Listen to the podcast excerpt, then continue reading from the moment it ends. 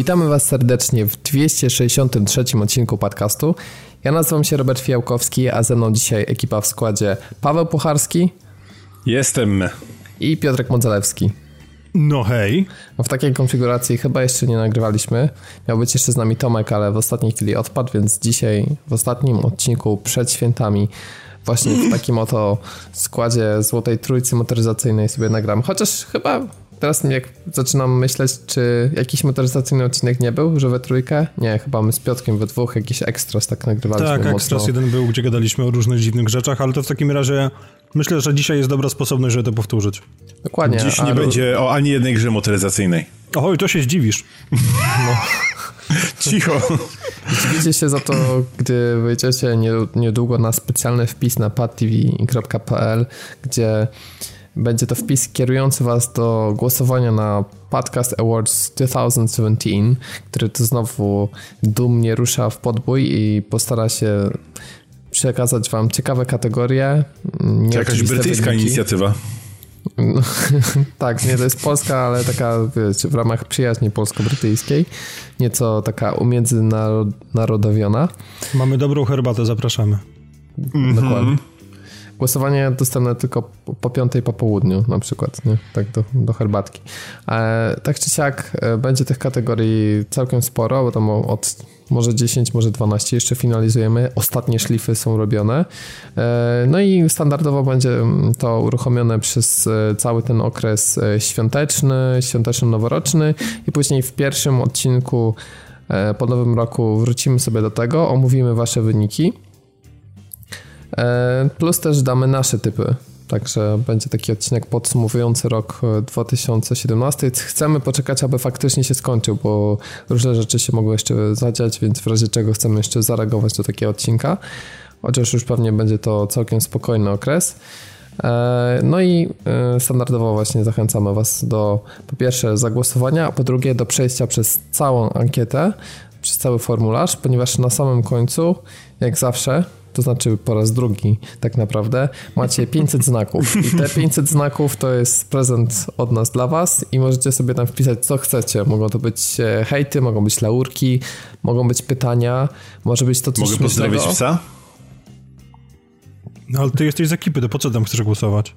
No, no właśnie. Znaczy, możesz zagłosować, słuchaj, no znaczy, ja, chwileczkę, jeżeli ty masz zamiar, nie, jeżeli ty masz zamiar moderować po prostu w jakiś sposób i wpływać tutaj na wyniki głosowania, to Pawle, przykro mi, ale dostaniesz bana.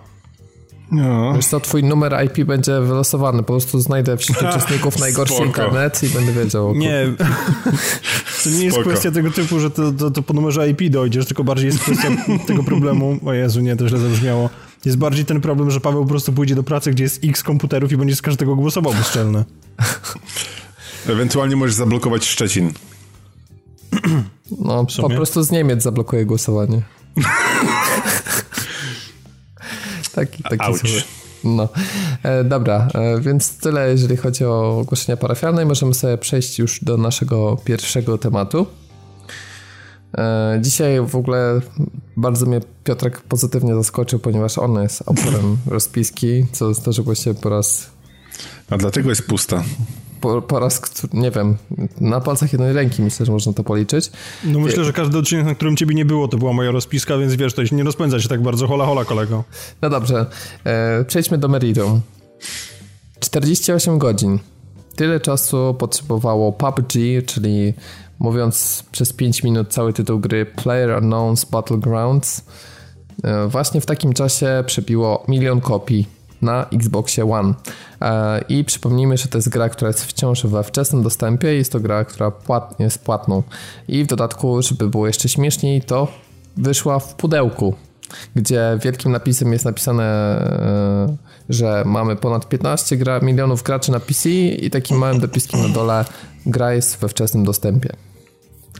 W ogóle chciałem was też zapytać, e, jak podchodzicie do takiej praktyki wydawcy, bo na Steamie raczej na PC nie ma tego problemu, bo e, dystrybucja pudełkowa już można powiedzieć umarła i to są jej ostatnie podrygi. W takim segmencie tych gier nie opłaca się wydawać w pudełku. Tymczasem Microsoft e, bardzo potrzebował jakiegoś hitu przed świętami, mm, tym bardziej, że ten rok, jeżeli chodzi o ekskluzywy, był bardzo biedny. E, jesień w sumie też była spokojna i poza Forzą nic się nie pojawiło. Miał być przecież Crapdown 3, ale po raz kolejny został przesunięty. Scalebound też miał być w tym roku, ale go potem anulowali, znaczy wcześniej. No, Pamiętajmy no, o tym. Crapdowna mogli lepiej anulować. No, nie. Scalebounda anulowali, Crapdowna mogli też, no fajnie by było. Ej, orby są fajne. Jakie orby? I cisza. No nie dowiem się. Nie, ja też nie dowiem jakie orby, ale może wróćmy do meritum. Piotrek, Z Crackdowna? Co, co sądzisz hello, o tym? Hello. Yy, o tym manewrze Microsoftu, żeby w pudełku wydawać niedokończony tytuł? No, kurde, nie wiem, co o tym sądzić. Nie wiem, czy jestem bardziej zły, czy, czy, czy rozczarowany ich postępowaniem, więc...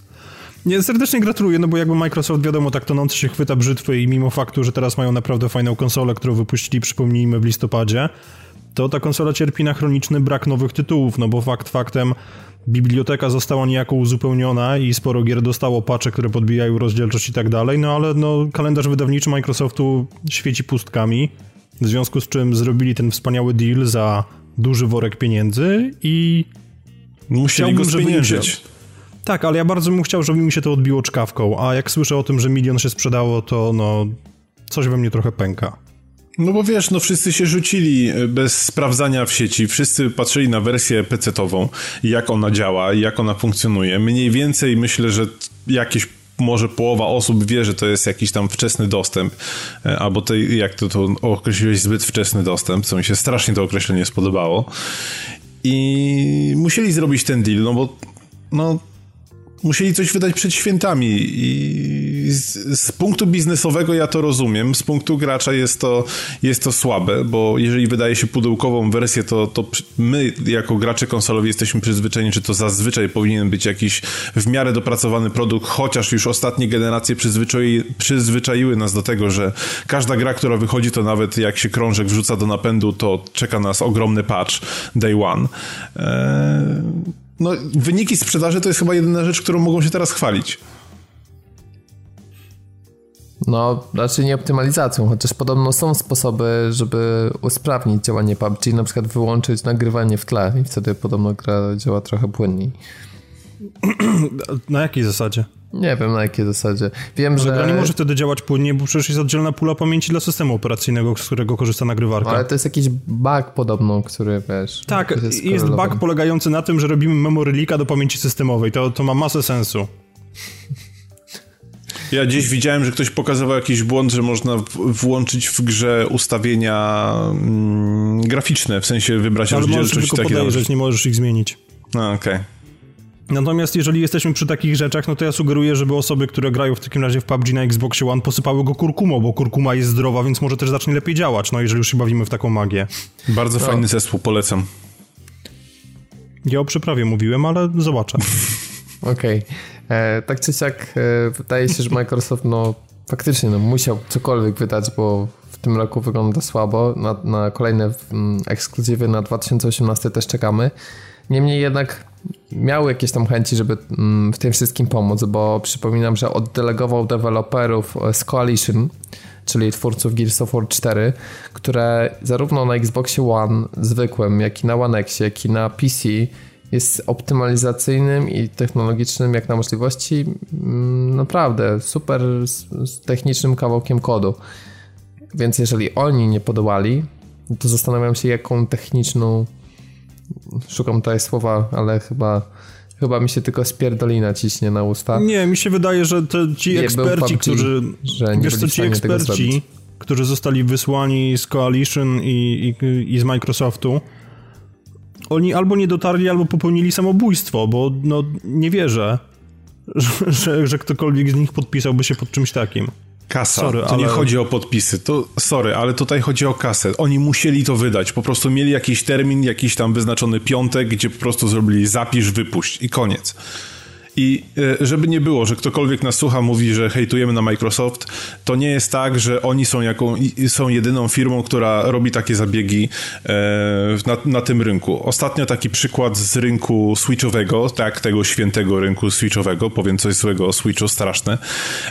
Jest taka gra, która nazywa się WWE, czyli o wrestlingu. Was to nie interesuje, ale chodzi o sam sens, który chcę przekazać. Gra wyszła na wszystkie duże konsole i na PC, i miała się też pojawić na, na Switchu.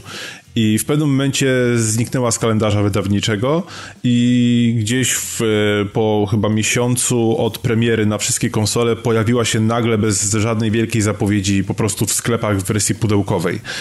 I to jest jedna z gorszych gier jakie, jakie widziałem. To, jaki tam jest klatkarz, jak to strasznie wygląda. Jeżeli chcecie um, psioczyć na, na Switcha i śmiać się z niego, to to jest jedna z tych gier, z którą um, nawet jeżeli się nie interesujecie tym sportem, czy tam tą dyscypliną, zwał jak zwał, to to jest najlepszy przykład, gdzie możecie wytykać i mówić, że Switch to, to, to słaba konsola.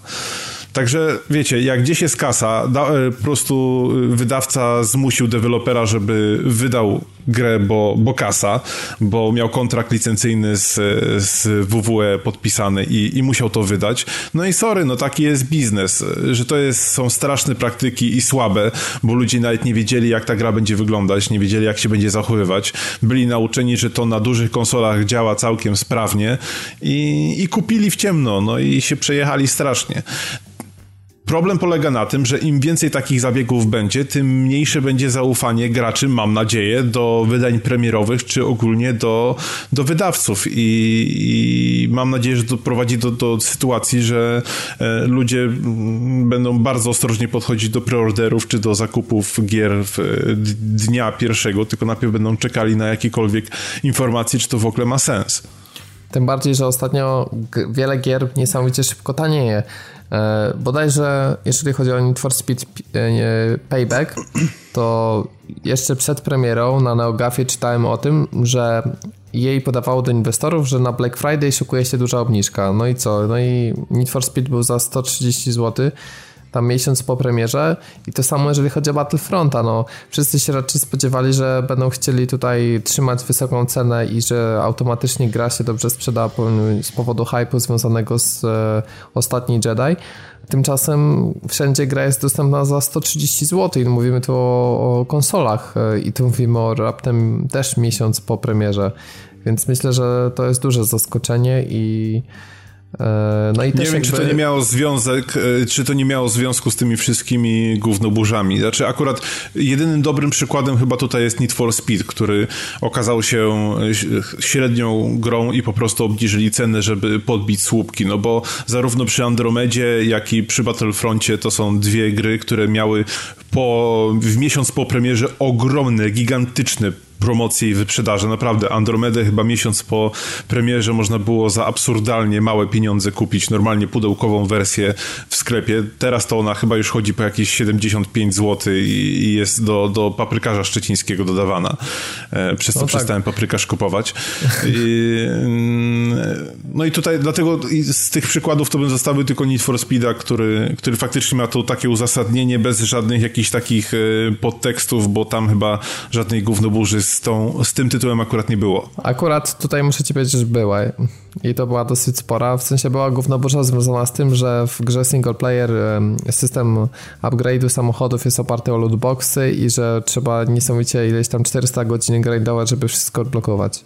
I że strasznie drogie jest posiadanie kilku samochodów i ich upgrade'owanie. I oni dosłownie jakoś tydzień czy dwa tygodnie temu zmienili trochę ekonomię, żeby dopasować e, dla graczy, którzy nie chcą kupować tych mikrotransakcji. Mm. Więc to słabo. To, także, więc jakby tak się zastanowić, no to mówimy tak Andromeda, mówimy Battlefront, mówimy Need for Speed. Mogę się zapytać, co jeszcze Electronic Arts wydaje, bo tak naprawdę można Simsy. powiedzieć, że Simsy, które w sumie już wystartowały za 130 zł na konsolach, więc już taktycznie można powiedzieć podeszli do tematu. Ciekawe swoją No zobacz, czy... wyszedł dodatek i dodatek e, nie ma jakichś szalonych, akurat dodatek wyszedł na PC, ale nie ma jakichś szalonych obniżek, co oznacza, że e, się sprzedaje i nie trzeba wcale robić narobić jakichś gigantycznych wyprzedaży tej, no tej jest gry. jedna gra, która na konsoli od premiery minęło już y, 3 miesiące prawie i cały czas trzyma ponad 200. Mowa oczywiście o FIFA. I tak naprawdę No. cała sprzedaż jesienna trzyma się na FIFA, bo tam oni potrafią wygenerować miliard dolarów y, z tego futa całego. No i też no, gra się sprzedaje w tych kilkunastu milionach egzemplarzy y, rokrocznie.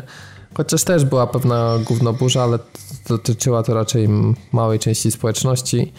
E, No, ale też jest to gra, która po raz kolejny postawiła krok w kierunku utrudnienia graczom niepłacącym e, w ogóle grania w to, ale wiecie co jest najciekawsze? E, Taka, taka mała dygresja odnośnie FIFA. Okazuje się, że ten tryb food, który właśnie polega na zbieraniu kart i też można powiedzieć są takie lootboxy, to już od dawna, w niego gra 75% posiadaczy FIFA, czyli jeżeli się sprzedaje gra przez cały sezon tam, w tych 20 milionach, no to, to właśnie 75% z tego e, gra, to jest naprawdę olbrzymia liczba graczy. I teraz jeszcze lepsze. Połowa z tych graczy, którzy odpalają futa, płaci realne pieniądze za zdobywanie kart, przynajmniej raz. E, czyli tutaj można powiedzieć, że mamy 8-9 milionów płacących graczy w FIFA, prawdziwe pieniądze. Niech teraz, e, wiecie, średnia będzie jakieś tam 10 dolarów, to a średnia jest dużo wyższa.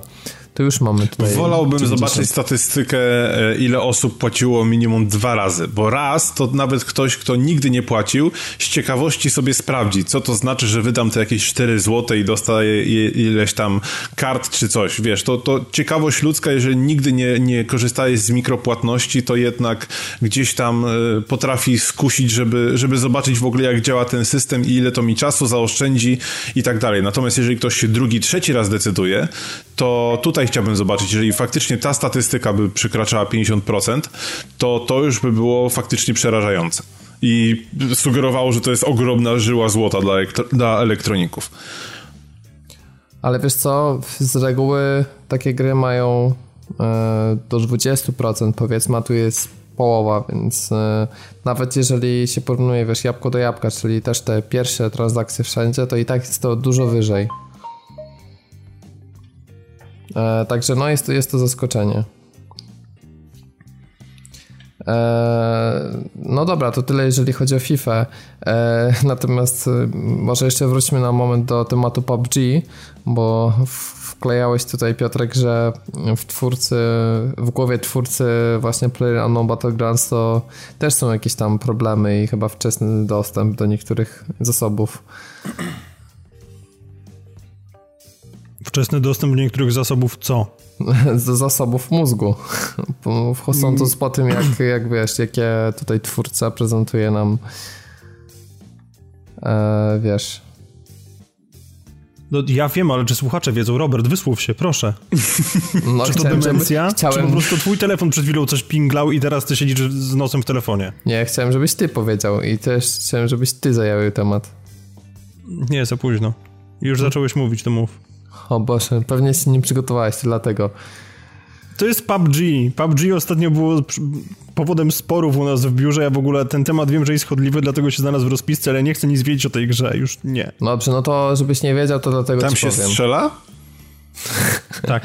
Witamy w podcaście Ignorantów. Zapraszamy na patywi.pl Nie, wiecie co, ja po prostu mam hejt. Mam, mam autentycznie to, co ostatnio pisałem na grupie. Mam hejt na ludzi, którzy robią tą grę, ponieważ karygodnym jest wypuszczenie takiego gówna, bo inaczej tego nazwać nie można. Czegoś, co jest tak absolutnie zoptymalizowane na konsolę, przy wsparciu Microsoftu i Coalition i brać się za robienie kolejnej gry, która stanowi jakieś koreańskie gówno MMO, bo innego słowa tutaj naprawdę nie mogę użyć, gdzie są latające kurwa galeony, ludzie z uszami i po prostu jakieś gigantyczne bestie, które biegają w czterech klatkach na sekundę, bo i tam nie potrafią w optymalizację i na Jak PUBG zarobili jakieś... Słucham? Jak się nazywa? Bo to brzmi fajnie. Nie, wiesz co, nie, nie pamiętam jaki jest pierwszy człon nazwy. Wiem, że wiem, że jest końcówka to jest Infinite Realm, a pierwsze, pierwsze słowo jest na A, bo wtedy cała gra się nazywa w skrócie R i jest fajna. Czy, czy coś. Po prostu 300 wow. milionów ponad, według takich szacunków luźnych, zarobili na PUBG na samym Steamie, już nie mówiąc o dealu z Microsoftem i, i, i, tym, jak teraz będą wyglądały ich zarobki. I mają czelność po prostu wypychać takie gówno. I ja rozumiem, że to jest early access, ale to jest, tak jak napisałem, too early access. To jest coś, co nie powinno w ogóle mieć miejsca. I jeżeli ta gra tak działa, to zróbcie dokładnie to samo, co zrobiliście z Scaleboundem, skasujcie. Bo naprawdę, no kurwa, nie powinno tak być. Po prostu tak nie powinno być. Takie rzeczy nie powinny nigdy wychodzić na światło dzienne. Za dużo pieniędzy ale... tam poszły. To tak jakby, wiesz, wiesz e, po, wykupie, po wykupieniu Minecrafta by stwierdzili, że on jest za mocny, żeby chodził na Xboxie i mieliby go skasować. No nie, ale no to sorry. Tylko, wiesz, to, nie, to tylko pokazuje, jak bardzo zdesperowany w tym momencie jest Microsoft, skoro chwyta się czegoś takiego, wypycha to, promuje to, musieli wiedzieć, jak ta gra działa, Natomiast no, mimo wszystko próbowali to promować i, i, dalej próbują to promować, jakby kompletnie ignorując fakt, że nie mają ekskluzywnego deala na zawsze i że ta gra się pojawi też na PS4, prawdopodobnie w bardziej dopracowanej formie, na bazie doświadczeń, które zdobędą robiąc wersję na Xbox One. Ja Więc... bym powiedział, że oni zdesperowani byli wcześniej w to, że oni uwierzyli, że to może tak chodzić na Xboxie i dlatego wysłali swoją drużynę, żeby to wyszło na czas. Dlatego, bo wiesz, no, żadna normalna firma nie robi dealu za ileś tam milionów dolarów i jeszcze wysyła swoje, swoich deweloperów, którzy też pewnie mają jakąś robotę e, w, w swojej firmie po to, żeby ratować, e, ratować cały, e, cały deal, nie? Nie, no pewnie masz rację, ale po prostu Microsoft się trochę zakręcił i fajnie, że mają teraz normalny sprzęt, ale wypadałoby, żeby jeszcze były na to normalne gry, natomiast PUBG zdecydowanie do tych gier normalnych nie należy i mówię to tak od strony technicznej i od tego, jak ta gra w tej chwili wygląda, aż po fakt, że po prostu jest to gówniany tytuł, który moim zdaniem powinien paść i, i jego miejsce powinien zająć Ale Fortnite, nie, no to akurat e, z tym ostatnim, znaczy jakby sama koncept rozgrywki jest zarąbisty, no to na tym oni to lecą, jakby wiesz, e, sam fakt, że Oczywiście nie jest to pierwsza gra, która wykorzystała Battle Royale, ale oni zrobili to, wiesz, na tyle dobrze, że masa ludzi chciało w to grać, mimo tych błędów technicznych i jakby cały czas gra w to w nadziei, że kiedyś ta gra będzie w takim stanie dużo lepszym. No, ja no podobnie no jak Dawid należam razie. do frontów Fortnite'owego i jakby uważam, że posiadacze PS4 czy nawet posiadacze Xboxa zamiast interesować się PUBG, niech grają w inną grę we wczesnym dostępie, czyli Fortnite, który jest za darmo zupełnie. Które... Odpaliłem ostatnio Fortnite'a. No i? Wszedłem do menu głównego, stwierdziłem, że wygląda jak gówno i wyszedłem, więc... Ale, no ale co twoja recenzja? Wiesz co, to poziom klocucha, no naprawdę. Ale Fortnite, tak wideo recenzja. Dokładnie. Gówno w menu wyłączam. No to wiesz co... Tekst no to... na pudełko.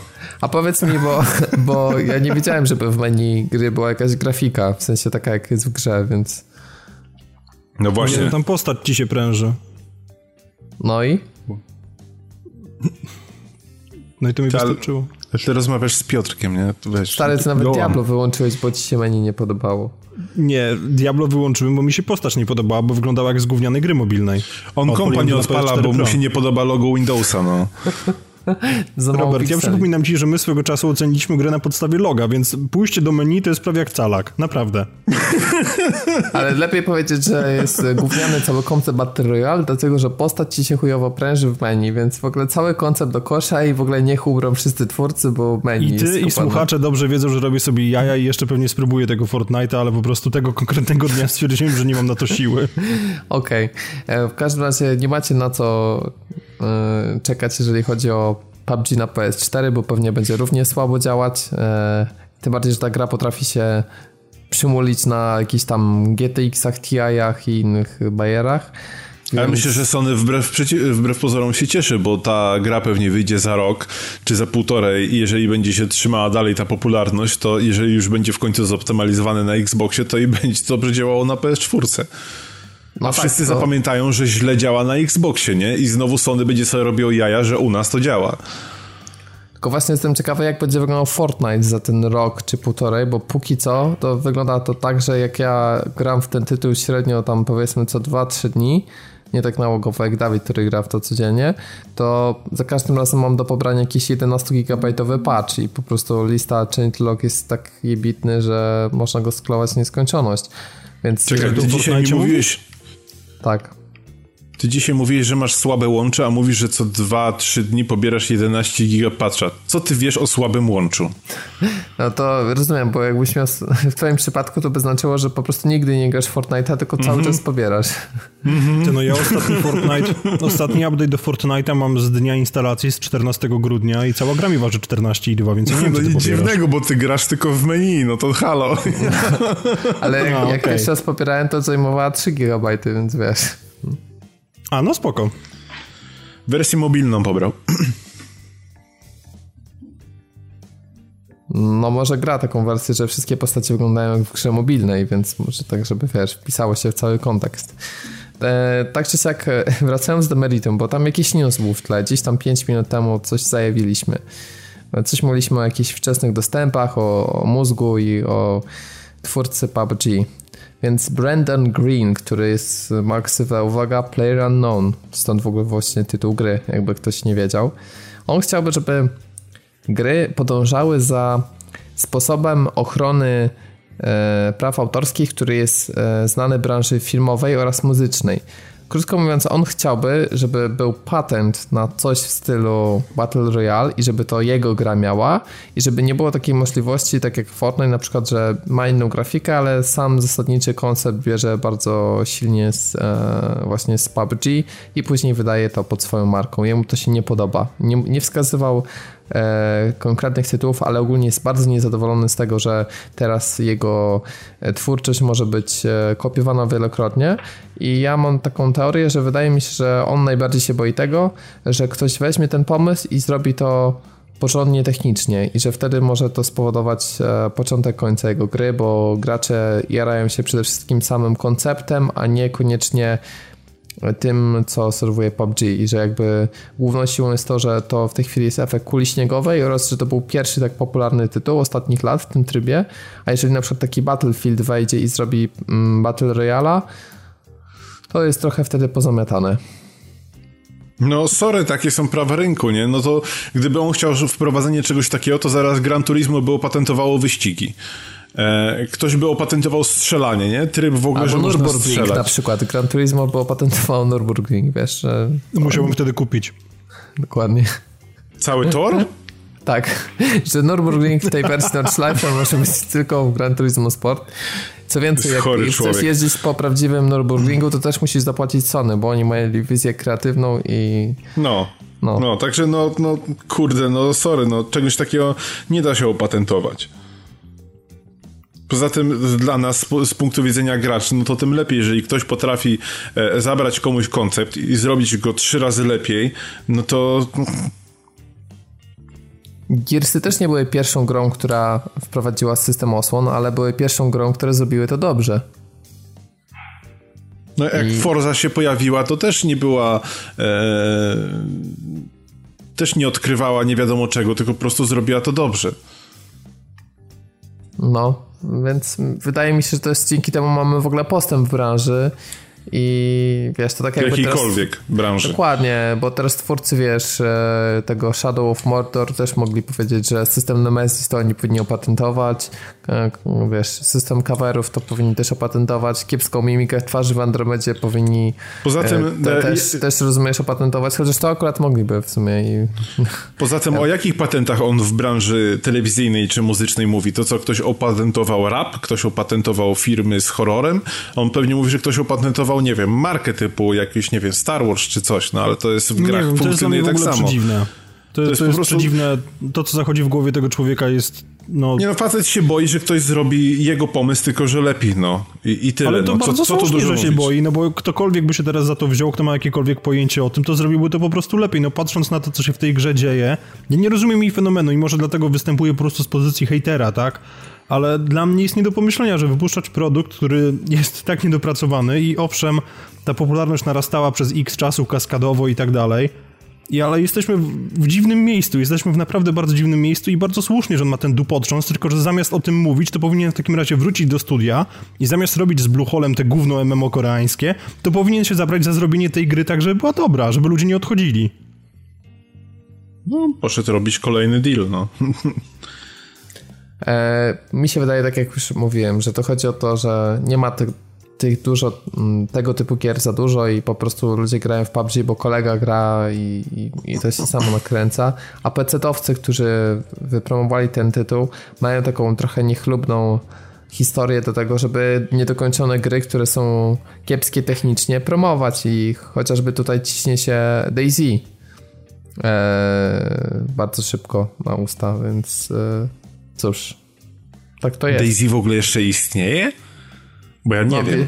No widzisz, Daisy wszyscy mówili, że o, to będzie tak się rozwijać, to, to, to nie padnie. I kto teraz właśnie są pytanie, Daisy jeszcze istnieje, więc wydaje mi się, że za 2-3 lata to tak samo może być z PUBG, to PUBG jeszcze istnieje? Ktoś to gra jeszcze? A Daisy już wyszło? O, też będą pytanie, a PUBG to wyszło? Za 3 lata, takie pytanie. No to wiesz, to jest case Star Citizena. Nie, Star Citizen to jest już taka kosmiczna piramida finansowa. Przypominam, że teraz działki możesz kupować w kosmosie, więc to już jest no naprawdę... No tak, tak, tak. Wiem, pamiętam o tym. Pędzę, rezerwuję sobie wirtualną działkę na Nürburgringu. Gdzieś. To teraz chciałbym zmienić zupełnie temat.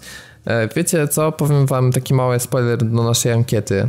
E, jest pytanie o technologiczną porażkę roku. Jest tam pewna nominacja, którą jest voice chat do Nintendo Switch. Z jakiegoś powodu Microsoft stwierdził, że jest to spoko koncept. To jest coś, czego faktycznie nie ma na konsoli Xbox One, więc zróbmy to. Nie jest to patentowane, więc ciśniemy. Więc Microsoft już wkrótce umożliwi czatowanie, czy voice, voice chat yy, poprzez aplikację Xboxa na telefony. Więc będziecie mogli grać po prostu w ten sposób, że trzymacie pada dwoma rękoma i tak klasycznie telefon na ramieniu przytknięty do ucha i w ten sposób sobie grać w voice chata. Myślę, że Paweł tutaj szczególnie będzie zainteresowany pewnie taką opcją. Ja już tak gram i to powiem ci, że to jest żaden problem, naprawdę. To po prostu jest kwestia popracowania nad, mięsień, nad mięśniem tutaj e, ramienia i w zależności, które ten. Musisz po prostu dobrać taki telefon, który będzie ci wchodził delikatnie pod małżowinę uszną i wtedy on ci się będzie trzymał. Także nie, jest spoko, to jest bardzo fajny koncept. No tak, ja myślę, no. że tu jest więcej czynników aktywnych, ponieważ trzeba brać pod uwagę wtedy ten, ten układ przy wyborze telewizora, ponieważ jeżeli będziesz trzymał głowę pochyloną pod takim kątem, to twój telewizor też musi być pochylony pod takim kątem, więc musi być odpowiednio, Niestety, odpowiednio jak, albo tak. odpowiednio wysoka podstawa, żeby się książki zmieściły, bo to wiesz, to... Zakrzywione telewizory Samsunga już niestety powoli wychodzą z mody, ale tutaj mogłoby się przydać, nie? Ale one no są tak. zakrzywione w złej płaszczyźnie. No właśnie, to chciałem powiedzieć. Po prostu trzeba je odpowiednio zamontować do ściany, z takim lekkim przechyłem. No. Chciałem zobaczyć widok majstrów, którzy mówią, panie, dlaczego pan tu prosto wiercisz te dziury? Ja to proszę po przekątnej, nie? Wiesz, i wtedy możesz być gotowy, nie? Na taką rozgrywkę. E... No tak, ale śmiechem, żartem, generalnie rzecz biorąc, ja nie wiem o co chodzi. Dlaczego Microsoft się na to decyduje, no bo jasne, jest to rozwiązanie jakby drugiego albo, albo trzeciego stopnia, kiedy po prostu masz, masz je w alternatywie, ale po co? Microsoft to jest moje pytanie, na, nawet co? nie chciał ogłosić tej funkcji, tylko po prostu użytkownicy bety znaleźli to w czymś logach i tak, tak cała informacja pojawiła się w internecie. No bo rozumiem, że jak przez crossplay się gra, jeżeli dobrze pamiętam, to jak się na PC loguje tam do Xbox Live'a, czy tam grając w Forze którąś ten, to normalnie rozmawiałem z osobami, e, z którymi grałem, którzy grali na Xboxie, także to nie jest kwestia integracji tych dwóch środowisk. Więc ja no nie, nie wiem, no o co ja chodzi. w Gearsy też tak grałem właśnie, czy, czy... Graliśmy w zasadzie nawet, więc... Chyba, że Microsoft A, robi no. swojego Switcha. No tak, tylko dlaczego za, zaczyna od tej najbardziej zajebistej funkcji od Nintendo? To, to jest to Nie wiem, ja tego nie rozumiem, no bo przecież Microsoft tak na dobrą sprawę i okej, okay, to wiemy, że są aplikacje, które mogą zaciągać dane z innych aplikacji. Wiemy, że konto na Xbox Live jest jednocześnie, tak mi się przynajmniej wydaje, mogę, mogę się mylić, ale wydaje mi się, że konto Microsoft, którego, z którego korzystamy na Xbox Live, jest też jednocześnie kontem Skype'owym. Więc jeżeli już tak bardzo chcą, żeby była aplikacja, która umożliwia VoIPa przez telefon, to już ją mają. Kupili ją 8 lat temu chyba, więc what the fuck. No cóż, myślę, że zobaczcie, to ma jakiś sens, bo z tego co słyszałem, to Xbox One X w zestawie nie ma żadnego headsetu. No to jest fakt. W związku z tym technicznie nie jesteś gotowy, jeżeli nie masz żadnej słuchawki Bluetooth, jeżeli nie masz akcesorium z 360 lub z Xboxa One poprzedniej wersji. Ale co ja mógłbym z 360 podpiąć do tego pada? Czy do Xboxa nawet? A nie są kompatybilne te akcesoria? Nope, nie. Aha. Nie, ale to, to jakby to jest nadal dołączanie kolejnego urządzenia, które jest kompletnie zbędne z tego względu, że wszystkie pady sprzedawane przecież z Xboxem One X mają gniazdo 3,5 mm, więc bierzesz headset od telefonu, no cokolwiek, a nie telefon. Ale może masz tylko słuchawki, nie masz headsetu. Nie każdy ma headset do telefonu. Słuchawki masz. Halo? Wyślę panu faxa. Słuchaj, no fax to też może, możesz podpiąć, może jest jakaś aplikacja. To w przyszłym roku. Będzie można drukować sobie wyniki z PUBG. Nie. Wysyłam ci faks, e, sprawdź moje KDR. O, zajebiście właśnie doszedł, dzięki drukuję się. Halo, Ja myślę, poproszę o to- sygnał faxa. Ja, ja myślę, że jakby to robili twórcy PUBG, to byłby nieźle ten fax zabagowany, więc Nie, to kodowanie było bezpieprzone, po prostu był jakiś nonsens się drukował. cała czarna kartka, rozumiesz, i białe napisy. Także Podoba mi się. Właściciele Nie, ale ogólnie... W zestawie z ogólnie nie drukarką roz- i głową. Nie rozumiem, jaka idea stoi za tym, żeby dorzucać tą funkcjonalność i no nie wiem, kurde, bo ktoś poświęcił czas na to.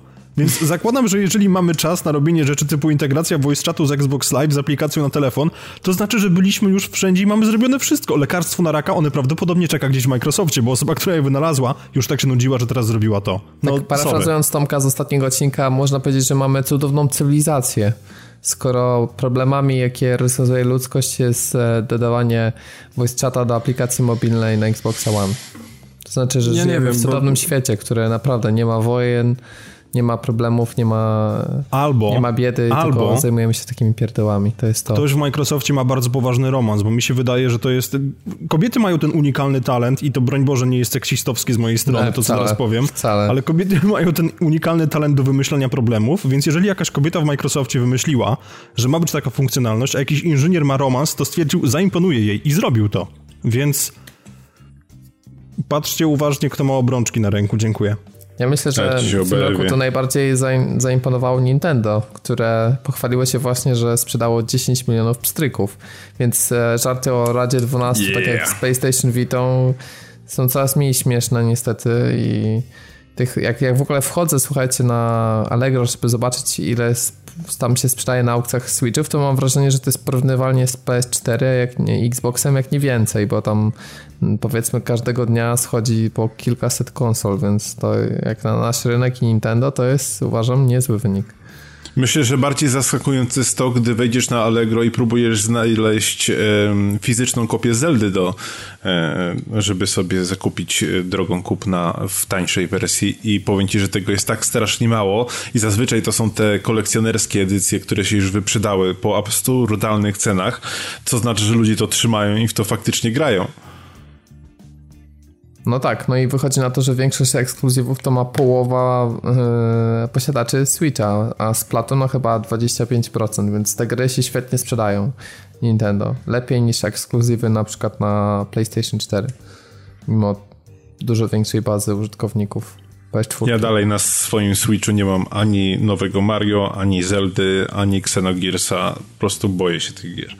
Nie mów takich rzeczy głośno, bo ktoś przyjdzie i cię pobije. A czemu się boisz? Jak to, jak to możesz nie mieć? Jak- Czemu się boisz? Bo Co wiem, że.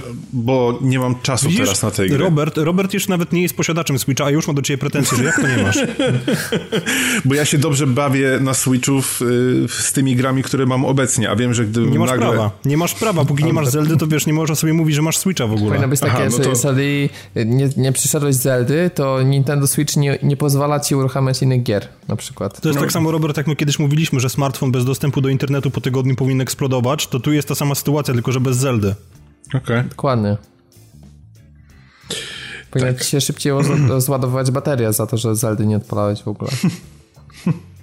Taka kara. Albo dłuższe loadingi. Ale Dokładnie, mam Mario razie- Karta. To, to tylko to cię ratuje. No. No, Mario Kart jest fajny. Mi się podobał. Grałem trochę z, z kolegą na Switchu, tej wersji Joy-Conowej i nawet jak na, te, na tych połówkach to fajnie się grało. Świetna ogre. no, Nie, Switch No dobrze, to no ale hit. mamy 10 milionów Switchów i Robert, chyba możesz powiedzieć. Nie, nie mogę jeszcze powiedzieć. Nie możesz powiedzieć? No dobrze, to nie ma. Ja Co nie możesz jest... powiedzieć? nie mogę powiedzieć tego, czego nie mogę powiedzieć. Aha, dobra. Czyli Ale to jeszcze się nie później. dokonało, więc... Ale jak się dokona... Kiedyś, to... kiedyś się dowiesz. Tak. Ale powiedzmy, że jeszcze nie jest zdecydowane. E, okay. To, co jest zdecydowane, to to, że Targoidy atakują stację Valley Dangerous. Także mhm. mhm. tutaj mamy naczelnego maniaka, a ja, ja pograłem dwie godziny Walita i nie wróciłem już do niego w ogóle, więc wydaje mi się, że lepszą osobą do... Sprzedałeś płytę? Jeszcze nie, ale myślę o tym, żeby no. No to nie sprzedawaj, tylko róż dupę i lataj po kosmosie. No i a co mnie tam czeka? E, co ja zrobię jakimś podstawą? No świetnie, na pewno będę mógł im coś zrobić, pewnie nawet nie, nie no dolecę. No to pozbieraj bo... na jakiś lepszy statek, a nie. No, wiesz co, tak nie wiem, czy chce mi się drugi etat wyrabiać. Ech, dobra, Piotr, opowiadaj, co tam się dzieje, bo to akurat mnie interesuje. Okej, okay, generalnie rzecz biorąc, jest tak, że od pewnego czasu widzieliśmy, że targoidy się coraz bardziej zbliżają. Będzie wojna, może w ten sposób, nazwijmy to po imieniu. E, targoidy się coraz bliżej e, transportowały i, i, pojawiały się coraz bliżej naszego układu, w sensie drogi, kurwa, drogi mlecznej, układu słonecznego. I wychodzi na to, że zaczynają, że będzie po prostu jedna wielka jadka, ponieważ zaczęli nagle w zeszłym tygodniu atakować ludzkie stacje. Cool. Więc jeżeli gdzieś dokujecie, to uważajcie, gdzie dokujecie, bo może się okazać, że wasz statek przepadnie albo no, nie będziecie w stanie wylecieć ze stacji. Moment, nie będzie, można, nie będzie można wylecieć ze stacji, bo ona będzie pod yy, atakowana? Znaczy, wiesz co, nie, ja w tym momencie sobie robię jaja, bo ja jeszcze ich nie napotkałem, ale to po prostu wynika z faktu, że sam jestem jakieś 8000 lat świetlnych od, od, od jakiejkolwiek cywilizacji, natomiast no będzie się działo i w związku z tym sugeruję, żeby wszyscy, którzy polecieli sobie gdzieś dalej eksplorować, po prostu wracali, tak jak ja teraz będę robił, bo może być naprawdę ciekawie. Ta wojna z targoidami zaczyna nabierać rumieńców i to, co zaczęło się jako znalezienie jakiegoś wraku, no to w końcu będzie eskalacja do pełnego konfliktu, gdzie rzeczywiście mogą być te epickie bitwy w kosmosie, na których tak bardzo nam zależało już w kilku grach, a Elite ma potencjał, żeby to rzeczywiście zrobić, no bo 100 graczy na instancję, plus do tego targoidy, no to nie jest kij dmuchał. A powiedz mi, jak jest prowadzone uniwersum tej gry? W sensie mm, osobno na każdej konsoli i osobno na PC? No bo zakładam, że na przykład, nie wiem, y, graczy na PS4 jest więcej i oni mają jakoś więcej y, szans żeby z nimi walczyć albo tak. Gdzie jest wy, wy, jak jest wytaczana główna oś, że tak powiem, fabularna? Wiesz co, główna oś fabularna jest wytyczana tak w ogóle za pomocą książek. Natomiast jeżeli chodzi o to, które uniwersum na której platformie jest właściwe, to nie potrafię ci odpowiedzieć na to pytanie. Nie wiem, czy one są w jakikolwiek sposób synchronizowane, czy nie. To trzeba byłoby zobaczyć w taki sposób, żeby okay. E, zbadać, czy na wszystkich trzech platformach jest ten sam odkrywca danej planety. Wtedy byśmy wiedzieli, jakby czy te uniwersa się wzajemnie przenikają, czy nie. Ale wydaje mi się, że tak. Więc. Okay. No bo to by było super, gdyby to było wszystko, wiesz, w jednym, w jednym wielkim, nawet jeżeli nie można sobie razem pograć, to że to jednak jest, jak czytam gdzieś newsa, że na przykład o, jakaś planeta X została zaatakowana, to wiem, że nieważne czy gram na PC, czy na Xboxie, czy na PS4, to mogę odpalić sobie i lecieć tam, żeby, e, żeby ratować, czy Nie, czy, to wydaje mi się, wydaje mi się, że to jest spójne, bo Powerplay prowadzony oddzielnie dla wszystkich trzech platform to byłby jakiś koszmar do ogarnięcia i podejrzewam, że Frontier mm -hmm. po prostu spina to wszystko jednym danymi, więc Super. tutaj nie powinno dochodzić do takich sytuacji. Czyli rozumiem, że to, co na początku było informacje, że jak pojawili się ci obcy i tam jakiś statek został pokonany w przeciągu paru godzin, to, to, to były stare czasy i jest się czego bać. Jest się czego bać. Jest się czego bać, no bo jakby takiego obrotu sprawy się nie spodziewaliśmy, więc może być naprawdę ciekawie, no, tak w skrócie. Czad, nie mogę się doczekać, jak wrócę do tej gry. Naprawdę. Na kiedy ty do niej wrócisz właśnie? Bo to jest trochę przypadek taki jak Roberta. No właśnie, kiedy znaczy, i na jaką formę grasz? Tylko na PS4. Mhm. O. Tylko, że moja różnica jest taka, że ja tą grę uwielbiam i, i, i, drugi mój problem jest taki, że jak już siadam do tej gry, to ja wiem, że ja chcę mieć na nią zarezerwowane co najmniej dwie godziny, bo to nie jest taka gra, do której mogę wejść, zrobić sobie dwa kursy i wyjść. Wtedy nie mam w ogóle żadnej satysfakcji z, z grania. Muszę mieć po prostu większe interwały czasu, a to jest niestety związane z wieloma elementami mojego życia i pracuję cały czas od mniej więcej czerwca nad tym, żeby, żeby mieć tego czasu więcej. Nagranie, Pracuję, ogólnie Pracuję, żeby mieć więcej czasu. To jest taki trochę oksymoron. No, trochę paradoks. Trochę paradoks, ale niestety tak to wygląda w tej naszej rzeczywistości. Okej, okay, tak to wygląda. Pytanie, jak wygląda przyszłość serii Battlefield, która przy Battlefieldzie One trochę podzieliła graczy i w sumie, jeżeli chodzi o utrzymanie e, całego fanbase'u, to radzi sobie chyba trochę słabiej niż e, Battlefield 4. No i teraz jest pytanie. Ostatnio gruchnęła plota o tym, że kolejny Battlefieldem będzie Bad Company 3. Ja już zacząłem klaskać i po prostu naprawdę od razu szukać e, jakichś źródeł potwierdzeń i, i zastanawiać się, czy to jest prawdziwa plota, czy tak puszczona zupełnie przypadkowo. O to był całkiem e, całkiem niezłe źródło, legitne. które legitne, bo wcześniej właśnie e, wylikowało nam, jak już tak się trzymamy takiej ogieszczyzny, wylikowało nam Battlefield 1. Natomiast co się okazuje, że jednak ten Bad Company 3 to jest prawdopodobnie taki bardziej side project, który jest tam tworzony, ale on nie wyjdzie w przyszłym roku. Jednak e, będziemy musieli e, powrócić do II wojny światowej, w tym sensie, że mamy w tym roku Call of Duty, a w przyszłym roku Battlefield. E, w związku z tym WW2 prawdopodobnie, oczywiście. Mhm. E, no i ja na przykład nie jestem z tego faktu zadowolony. E, uważam, że fajnie jest, kiedy różne marki się w pewnym sensie uzupełniają. Ja wiem, że oczywiście Call of Duty ma zupełnie inne podejście do II wojny światowej e, i że jest to tak duży konflikt i tak niewyeksplorowany, że można tam naprawdę zaszaleć. Tylko, że Battlefield 1 pokazał, że nie miał trochę pomysłu na to, jak e, zachęcić graczy do progresji, jakie dać nagrody za te progresje przy Battlefieldzie 1 i Bad Company, kurczę, no nie było tej odsłony już dwa lata takiej bardziej e, nowoczesnej, a tej takiej trochę nieco bardziej arcade'owej i z luźniejszym humorem, no to już ho, ho, ho, ile minęło od Bad Company 2, to chyba był 2011 rok, jak, jak pamiętam, może źle pamiętam, ale jakiś już naprawdę szmat czasu. A w, druga wojna światowa, nie wiem, no wydaje mi się, że wykonanie Battlefielda nie będzie to nic, e, nic przesadnie jakby nowatorskiego i że będziemy widzieli trochę jak taki reskin Battlefielda 1, tylko po prostu z Bez Company 2, mój drogi, właśnie sprawdziłem, to jest 2 marca 2010. 10, Boże, jak ten czas leci, ja też właśnie. Zaraz będzie 8 lat. 8 lat, o, no właśnie. Więc, więc to jest odpowiedź, dlaczego, dlaczego Bad Company 3 byłoby tym rozwiązaniem. Tylko, że oni dalej nie wiedzą, co było fajnego w Bad Company 2. To jest, to jest największa, największe what the fuck dekady, nie? Że nie wiedzą, dlaczego im to weszło i oni nie, nie potrafią tego powtórzyć. Że pytali się gracze, każdy mówi coś innego i chyba to jest właśnie prawdziwy sukces, kiedy robisz grę i każdy ją chwali, a wszyscy za coś innego. Ja bym się tylko cieszył, ale dla nich to jest niestety dramat.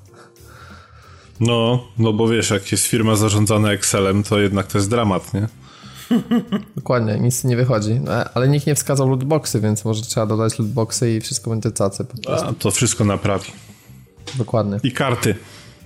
O, właśnie, system progresji oparty na kartach. Jak zrobią to w tym w drugowojennym Call of Duty, to będzie drama. Zresztą, przepraszam, w Battlefieldzie, bo w Call of Duty już te karty są, tylko że one nie dotyczą żadnych e, broni faktycznie fizycznych, tylko to są jakieś skórki, gesty po wygraniu meczu i takie pierdoły totalnie opcjonalne. Ja się nie wypowiadam, bo dla mnie to jest, y, to jest dla mnie w ogóle te gry są kompletnie niezrozumiałe, więc żeby nie było później, że nie wiem, więc się wypowiem, to się nie wypowiem. To co ty tu robisz, skoro nie chcesz mówić, jak się nie znasz? E, o Call of Duty akurat? No, no nie, dla mnie te, a, dla mnie te a, strzelanki... A Battlefield? Tak, ta, ta, tak samo. To tam, ja już jestem za stary, dla mnie za szybko tam się to wszystko dzieje. No ty Piotrek też nie, grałeś ostatnio w jakiego Battlefielda? Chyba żadnego. Błonka. Mhm. I co? Chciałbyś wrócić do serii, czy raczej kompletnie nie? Wiesz co, z jednej strony tak.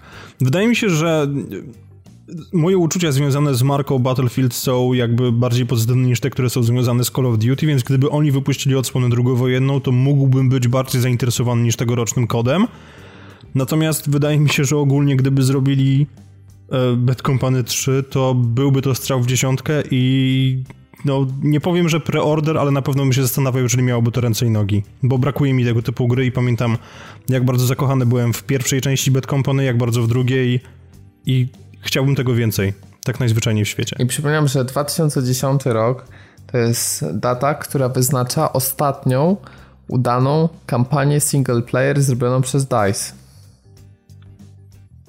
Bo jakby się tak zastanowić, to wszystkie te części, które wychodziły później, to nie miały zachęcająco, zachęcającego singla, bo i Bad Company, i Battlefield 3 był zawodem, i czwórka, i Battlefield 1 w sumie tak naprawdę znaczy no mi się akurat kampania podobała, ale no ona ogólnie miała zupełnie inną strukturę. To było pięć takich misji, zupełnie jakby stanowiących same o sobie, niepowiązanych w żaden sposób.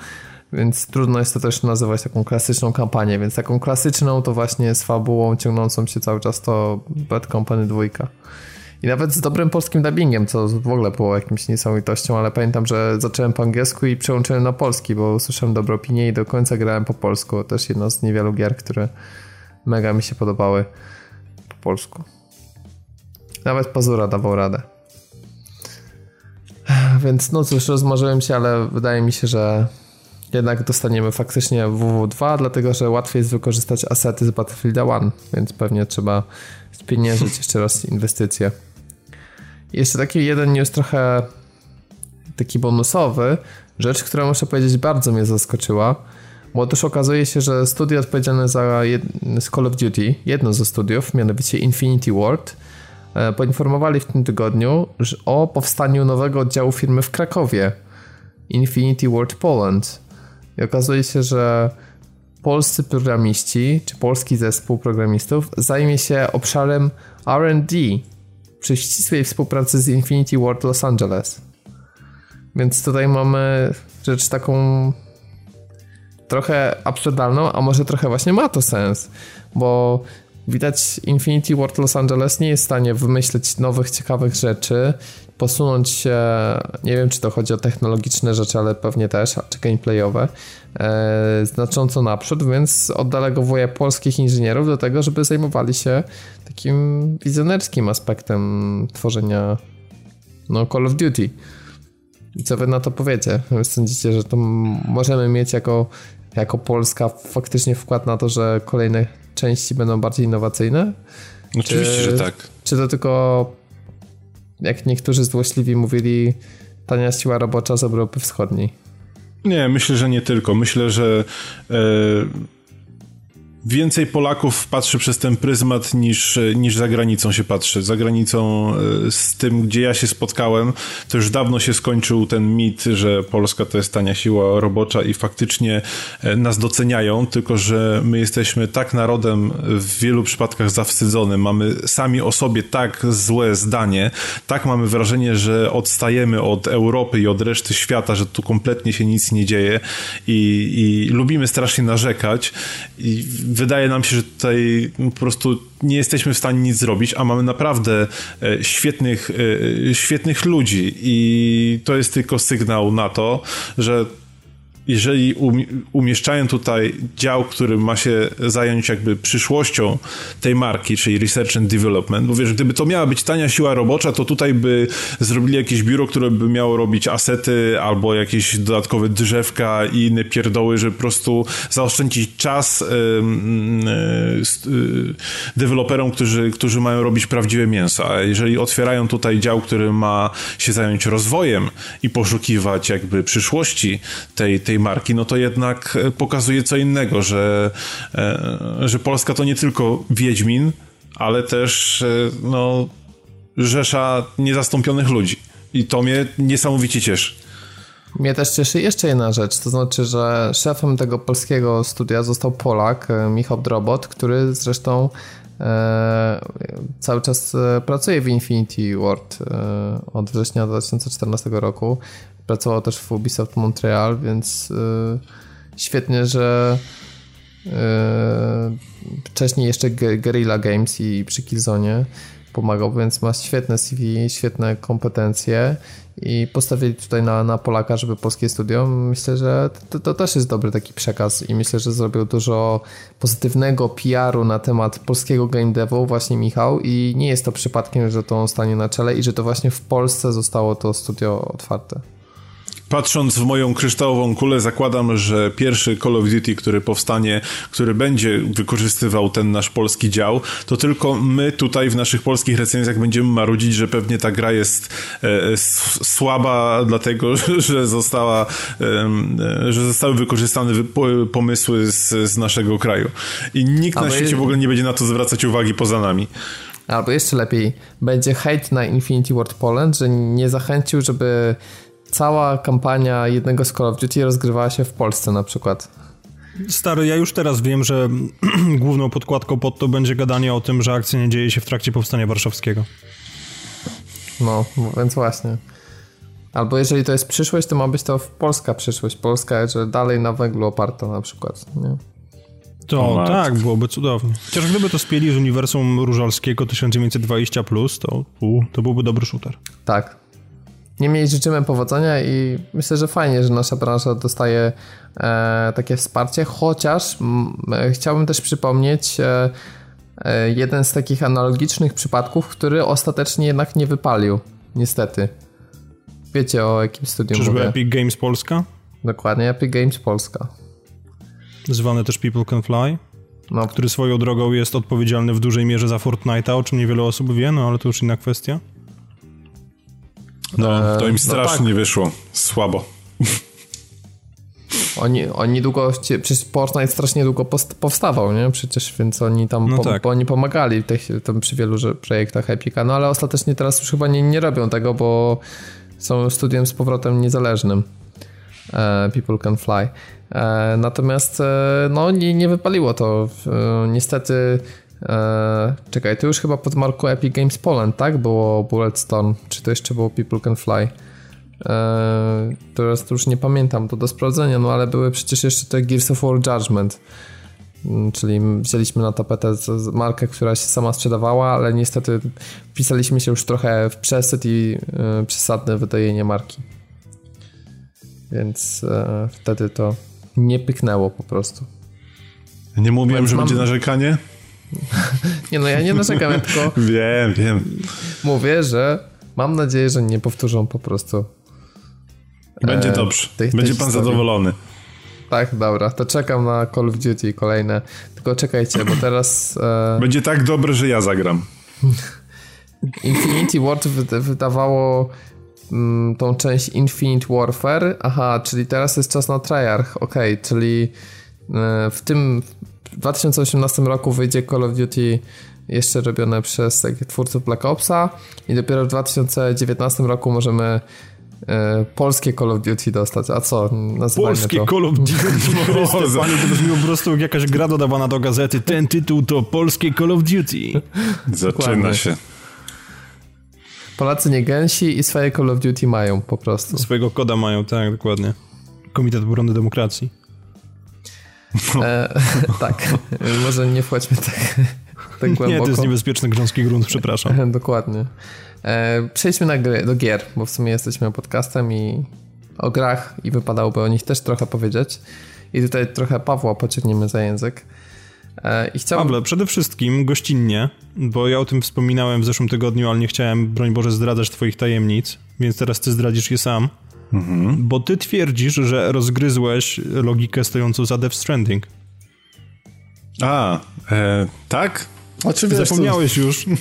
Pisałeś mi o tym na, na, na Facebooku. Ja nie chciałem, broń Boże, tutaj A, wkładać e, słów w twoje usta, więc stwierdziłem, że lepiej będzie, jeżeli ty to powiesz sam i oczekuję teraz, że powiesz właśnie, że wyjaśnisz tą magiczną tajemnicę, na którą głowi się cały świat, ale ty twierdzisz, że ją rozgryzłeś. Znaczy...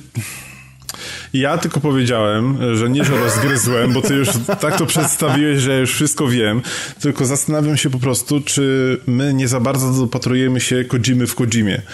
I, I, czy nie szukamy dziury w całym i czy ta cała kampania, ja nie mówię, że ona będzie zła, broń Boże, e, tylko czy ona, jakby baza tej, tej kampanii nie będzie wręcz dosyć prosta, bo cały czas mówimy o jakimś nowym spojrzeniu na, na śmierć.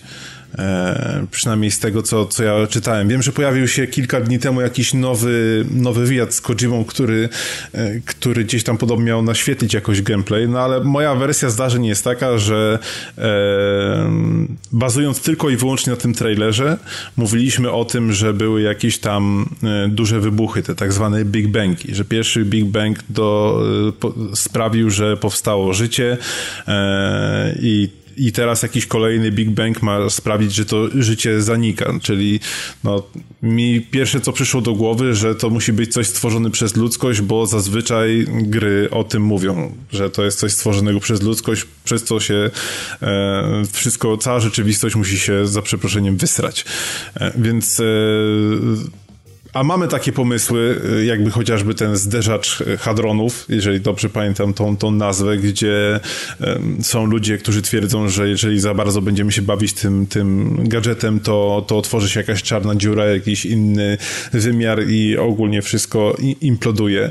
Więc zakładam, że że będzie to jakiś wymiar, który otworzy jakieś stworki, które wypadną i zaczną mordować czy ludzkość, czy na przykład same kobiety. Stąd by wytłumaczyło, dlaczego jeden z bohaterów biega z, ze sztuczną y, y, jak to tam się nazywa, tymi tam z dzieckiem biega, a cały koncept... Ze sztucznym dzieckiem biega. Ze sztucznym dzieckiem, a cały koncept polega na tym, że i tym innym spojrzeniem na śmierć, że mm, bohaterowie mogą zginąć, ale tak naprawdę nie giną, bo jakby ich świadomość zostaje przenoszona do nowego ciała, ale one do tego ciała muszą e, jakby dorosnąć i to by wytłumaczyło, dlaczego jak tam ten jeden z bohaterów strzela sobie w łeb, to później jest po, e, pokazane, jak ten Bobas tam e, u Normana pokazuje okejkę, że niby jest okej. Okay. No i to jest takie, to by było ciekawe spojrzenie na śmierć, no bo z jednej strony tracimy jakiegoś kolegę, e, z drugiej strony wiemy, że on żyje, ale będziemy mogli się z nim skomunikować dopiero po paru latach, a przyda nam się, brzydko mówiąc, do czegoś dopiero po kilkunastu latach, czyli idąc tym tokiem rozumowania, no to albo sami musimy popełnić samobójstwo i się odrodzić w innym ciele, albo czekać aż on dorośnie, no i takie e, niby ktoś jest, ale, ale go nie ma. Natomiast pamiętajcie też, że to jest dalej gra. Pamiętajcie też, że to jest dalej gra tworzona przez człowieka, który przez ostatnie lata nie zrobił nic innego niż e, Metal Gear. Co też oznacza, że no raczej nie ma co się spodziewać, że nagle Death Stranding to będą wyścigi, tak? że będzie to jakaś zupełnie inna gra, więc musi być jakiś y, przeciwnik typu jakiś albo potworusy, albo człowiek zmutowany przez jakiegoś potworusa, albo coś w tym stylu, co też nam ten trailer zasugerował, więc y, y, będzie jakieś strzelanie.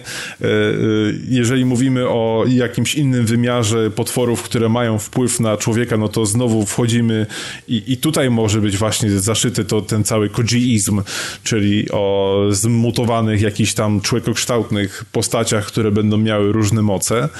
Natomiast w samej koncepcji i pomysłu, pomyśle tej gry nie doszukiwałbym się jakiś tam ósmego czy, czy dziesiątego, dziesiątego dna. Jedyne, co by mnie naprawdę zaskoczyło, co by mnie zaskoczyło, to gdyby się nagle okazało, że to jest faktycznie kolejny Metal Gear i oni po prostu zrobili takiego mindfucka, jakiego w branży gier jeszcze, jeszcze nie było.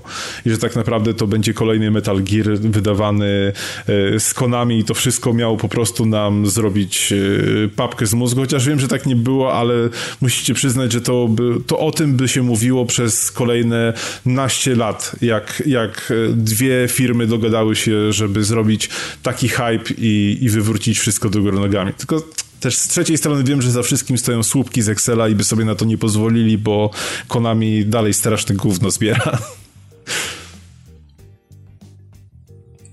No to dziękujemy za tę wnikliwą analizę. Mam nadzieję, że chociaż część... Napiszcie, co myślicie o teorii Pawła. Dokładnie, teoria I dlaczego Pawła. się myli. Ale myślę, że przy Kojimie to jest właśnie najfajniejsze, że mało jaka gra nie powołuje tyle dyskusji, czym jest, jeszcze zanim powstaje, bo w tej chwili mamy też, żyjemy w takich czasach trochę, że pierwszy trailer z rozgrywką to jest ten moment, kiedy już faktycznie naprawdę wiemy jak to wygląda. Oczywiście można wcześniej robić magię związaną z jakimiś tam CGI-ami, czy ogólnie renderowanymi e, wcześniej e, fragmentami filmowymi, komputerowymi, natomiast e, tak, przy Death Stranding od samego początku jest, jest akcja, jest, e, jest po prostu what the fuck za what the fuckiem i trzy trailery mamy ze sobą i, i dalej myślę, tych teorii raczej przybywa niż ubywa. I mam nadzieję, że to się utrzyma.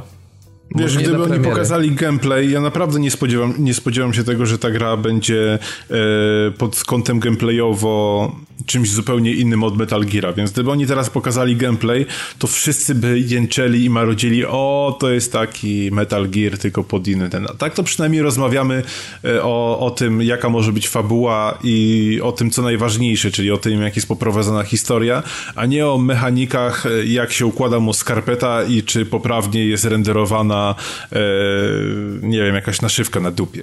Czym się zajmie Piotrek po premierze? Tak, no wiem. Naturalnie. No, no. Jeszcze gałki oczne pewnie będą analizowane. Jeżeli będą martwe, to jest 2 na 10. Powiedz mi, Paweł, czy ty spotkałeś się z jakimiś gałkami ocznymi w grze Gear Club Unlimited na Nintendo Switch? czy Nie, jest kierowca? Czy jest kierowca? Tam były tylko gałki zmiany biegu. No właśnie. ja wiem, że znowu wyścigi, ale tak. niestety trzeba o, ty, o tej grze powiedzieć, bo to są pierwsze wyścigi z prawdziwymi licencjami, żeby nie było, że pierwsze wyścigi na Switchu, no bo nie, bo mamy Mario Karta, są tam jeszcze jakieś tam futurystyczne coś tam, coś tam yy, i parę tych wyścigów. tak, turysty... czekaj, ja wiesz co, ja, ja wpiszę w Google'a yy, turystyczne no coś tam, coś tam, właśnie wpisuję, co mi wyskoczy. Wybitny poseł potrafi coś tam, coś tam. Wyszedł jako No, pierwszy. no to widzisz. To oni też wiedzą. Ewentualnie hej tam pod lasem piosenki turystyczne. E, Gear Club Unlimited, żeby na początku e, tak troszeczkę zrobić, pod, podbudować, to jest e, gra stworzona przez Eden Games, czyli twórców pierwszego Test Drive Unlimited. Kocham tę grę. Do no właśnie. Kocham tę grę. Po prostu ja kupiłem między innymi Xboxa 360 po to, żeby zagrać w tę grę i pamiętam to były czasy, że na X działała ta gra lepiej niż na PC.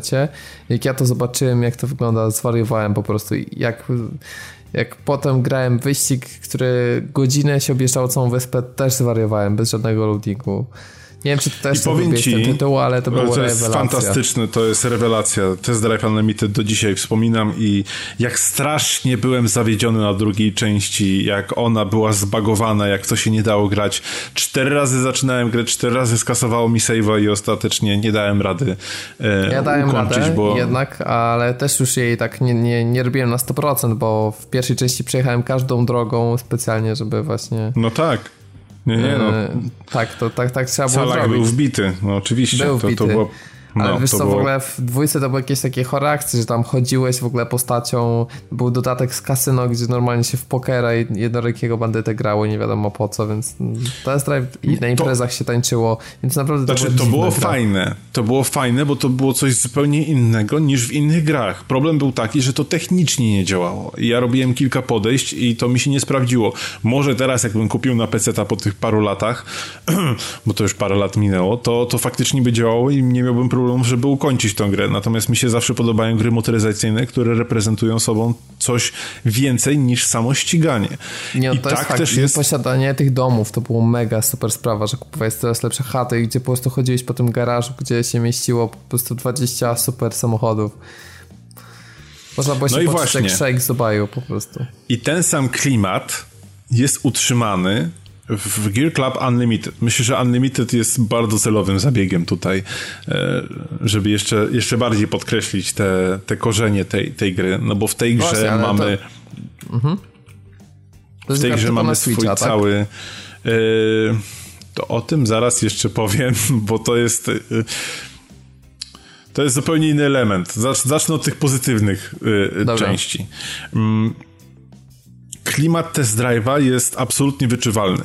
Jak zobaczymy mapę, jak ona jest ogromna, no to od razu skojarzenia z, z test drive'em są mm, oczywiste. Jak widzimy opcje typu, że mamy swój własny garaż, który możemy sobie e, zbudować, e, przesuwać elementy, możemy go dekorować, możemy zrobić absolutnie inny wystrój, e, możemy mieć swoją lakiernię, swoją tam, swoje własne stanowisko tuningowe, możemy później sobie dostawiać jakieś elementy zdobiące, z którymi kompletnie nic nie można zrobić, ale fajnie mieć na środku ten stół bilardowy.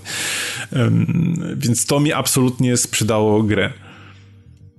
Tylko, że to nie jest nowa gra. Bo Gear Club jest grą, która od paru lat już istnieje i istnieje na telefony komórkowe. Tak zwane smartfony w, dla, dla osób młodszych. E, I tu jest wszystko pogrzebane, bo oni zrobili konwersję gry, m, która wyszła na smartfony, na konsolę na konsolę, krótko mówiąc. Usuwając wszystkie mikrotransakcje, absolutnie wszystkie i zmieniając troszeczkę fizykę i zmieniając troszeczkę sposób sterowania. I to tyle to niestety za bardzo czuć. Ja y, strasznie czekałem na ten tytuł. Mi kompletnie nie przeszkadzało, że lista tych samochodów w porównaniu do jakiejś tam Forzy, czy Gran Turismo, czy jakiejkolwiek w zasadzie innej gry motoryzacyjnej wydanej w 2017 roku była śmiesznie niska, bo tych samochodów jest, nie wiem, 20, może 30, z czego tam pewnie połowa się powtarza, bo y, jest Nissan na przykład 350Z i Nissan 30, 350Z, które jest inaczej po, po, pomalowane super. E, I niczym się nie różnią. E, w związku z tym, że to jest gra przeportowana z telefonów, to ma bardzo jest bardzo specyficzna. Jeżeli chodzi o same wyścigi, to trasy są przeraźliwie krótkie najdłuższy wyścig i to był absurdalnie najdłuższy wyścig, jaki udało mi się przez te e, kilka godzin e, ograć, trwał 7 minut i to był oznaczony jako wyścig endurance. Natomiast większość wyścigów, e, nawet licząc po kilka okrążeń, trwa około 55 sekund, może minuta 30 i to na konsoli się nie sprawdza to na telefonach się sprawdza, jeżeli idziemy sobie na kibel i chcemy sobie odpalić jeden wyścig, natomiast na konsoli, no, ale, która jednak... na Switchu też możesz to zrobić w sumie, nie? Na Switchu też, więc myślę, że dlatego ta gra właśnie została przeportowana na Switcha, a nie na żadną inną konsolę, bo tutaj to jeszcze jako tako się broniło. Natomiast wiesz, trasy też są mega szerokie. W zasadzie yy, hamowanie nie jest potrzebne. Poradzisz sobie bez hamowania w tej grze. E, bo no szerokość jest absurdalna z tego względu, że jak to wyszło na telefon i zazwyczaj większość osób steruje żyroskopem, więc przechyla telefon w lewo i, i w prawo, to tam muszą być szerokie trasy, e, a hamowanie odbywa się klikając na ekran i, i to się nie sprawdzało. Na screenach ta gra wygląda świetnie natomiast w ruchu wygląda już gorzej, bo e, cała para poszła w to, żeby y, były świetne modele samochodów. Problem pojawia się w momencie, gdy samochód rusza, bo w zasadzie jedynym elementem ruchomym w modelu graficznym samochodu jest, są koła. E, I to też nie do końca, bo one po prostu widać, że się kręcą, natomiast gdy jesteśmy na zakręcie, to one się nie ruszają. W środku, w kabinie jest kierowca, a on nawet nie drgnie, nawet jeżeli przywalimy z prędkością 300 na godzinę prosto w ścianę. Eee, z tyłu z tego, na samochodzie... Z tego, co, mhm, z tego, co widzę na gameplayu, to nawet nie rusza kierownicą. Jak jest widać Niczym. samochodu. Nie, kompletnie tylko... nic się nie dzieje, nic się nie rusza. Jedynym elementem, który się zmienia, to jak naciskamy hamulec, to faktycznie pojawiają się czerwone lampki z tyłu. Eee, I to jest słabe. Została zmieniona troszeczkę fizyka i elementy sterowania w porównaniu do wersji smartfonowej i niestety moim zdaniem poszło to troszeczkę nie chciałbym powiedzieć w symulację, ale jakby odebrali tej grze e, ten arcade i zamiast zrobić grę z prawdziwą licencją, w którą po prostu by się fajnie i przyjemnie grało, gdzie można przez cały trasę robić niekończący się drift i by było to absurdalne, ale po prostu byłoby to fajne, a nie w momencie, gdy ja robię drift i samochód zwalnia, znaczy w ogóle uruchamiam hamulec ręczny, żeby rozpocząć drift i faktycznie ten samochód driftuje, ale jestem za to ukarany, bo samochód na samym końcu zakrętu zwalnia do 30 km na godzinę no to to już troszeczkę gorzej. To się spisywało na telefonach, bo na telefonach jak się nacisnęło ekran, to zazwyczaj ktoś chciał po prostu zahamować. Ale um, czekaj, czekaj, czekaj, czekaj. Ja dobrze rozumiem, że oni zrobili arcade, który jest celowo mniej przyjemny, żeby przypominał symulację i to się nie sprawdza? Tak, to się nie sprawdza, no bo wiesz, nie ulepisz. No chcieli, przedobrzyli po prostu, no, przekombinowali. Yy, yy, I też widać strasznie to, że w tej grze nie ma mikrotransakcji. I to jest brakuje. troszeczkę śmieszne. 2 na 10 nie ma. Nie, nie, nie, nie, że brakuje, ale widać, że ten system został, yy, wiesz, przeportowany tak jeden, jeden do jeden i po prostu skasowali możliwość płacenia. Bo nawet jak tworzymy jakieś tam swoje budynki w tym, w tym naszym garażu, to gdy wybierzemy jakiś budynek, to on dosłownie na ułamek sekundy jest przykryty taką płachtą. I przykryty jest płachtą, bo na telefonach normalnie uruchamiał się czas, że za tam 3 dni i 15 minut będziesz miał tutaj super budynek, a tutaj nie ma mikropłatności, nie ma żadnego czasu oczekiwania, więc ten budynek pojawia się e, e natychmiast. Oh, e, jest też tryb rally w tej grze i ten tryb rally sprawdza się o wiele lepiej, bo po prostu te samochody dostały ogromnego poślizgu i można sobie jeździć, driftować i, i, i w to gra się wtedy przyjemnie. Gdyby ta gra miała cały, cały system oparty na właśnie takim czystym arcade'zie, to nie miał, bym się nie czepiał, że te trasy są takie ultra szerokie, że w ogóle nie trzeba hamować na tych zakrętach, no bo ja, jeżeli ja grając w grę wyścigową yy, po kilkunastu czy tam po kilku godzinach grania dopiero spotykam się z pierwszym zakrętem 90 y, stopni, no to coś tutaj jest nie tak. E, I nie poprawia sytuacji fakt, że tras jest strasznie dużo. Mamy kilka środowisk, bo możemy gdzieś tam po pustyni jeździć, e, po miastach, gdzieś tam w górach. Tylko przez to, że te trasy są tak okropnie szerokie, to wszystkie wyglądają tak samo. Nawet jeżeli mamy inne tło przesuwające się. To jest taka jakby nowoczesna wersja Lotusa za Amigi. Więc gra się w to całkiem trochę przyjemnie. Są e, realistyczne modele tych, tych samochodów. To też pokazuje, że na Switcha można zrobić grę wyścigową, która będzie, która będzie fajna, tylko po prostu musi być od początku zaplanowana jako gra na Switcha, jako gra na konsolę, a nie gra na telefony komórkowe. Ona w storze kosztuje 200 zł. Absolutnie nie ma sensu wydawać e, takich potężnych pieniędzy na ten tytuł. Natomiast ja na premierze e, legalnie kupiłem wersję pudełkową w Polsce, żeby było śmieszniej, za około 135 złotych. I przy takim budżecie, jeżeli ktoś bardzo lubi gry wyścigowe i bardzo brakuje mu czegoś z, z prawdziwymi samochodami i odtrąca go na przykład przez ten, przez ten, e, przez tą cukierkodbatość gra typu Mario Kart, no to faktycznie może się za Gear Clubem e, rozejrzeć. Jest też tam tryb do grania online, są jakieś tam inne gadżety, można grać e, w dwie osoby, w cztery osoby, wtedy oczywiście gra chodzi mm, trochę mniej płynnie ale jeżeli spodziewacie się, że to jest test drive, taki jaki znaliście z, z konsol, czy nie daj Boże z peceta, to trzymajcie się od tego z daleka. I to w zasadzie... Mam jeszcze do ciebie jedno pytanie. Bo mhm. Nintendo Switch ma niestety jedno ograniczenie, jeżeli chodzi o gry wyścigowe. Oczywiście mowa o triggerach, które mhm. są tak naprawdę przyciskami cyfrowymi, czyli mamy full gas albo full hamulec. Jak, czy w, w Gear Clubie czułeś to ograniczenie? E, nie, no bo to jest, to jest arcade, tak? Tutaj e, jak grałeś w jakieś tam starsze Need for Speedy, to w zasadzie też e, jakbyś miał pada, który był zero-jedynkowy, to sprawdzałoby się dokładnie tak samo. Albo jeżeli ze strzałkami. No, albo jeżeli by kiedykolwiek powstała na, na Switcha jakaś gra, Bluźnicie, która... bluźnicie okropnie po prostu, ale już nie będę nic mówił.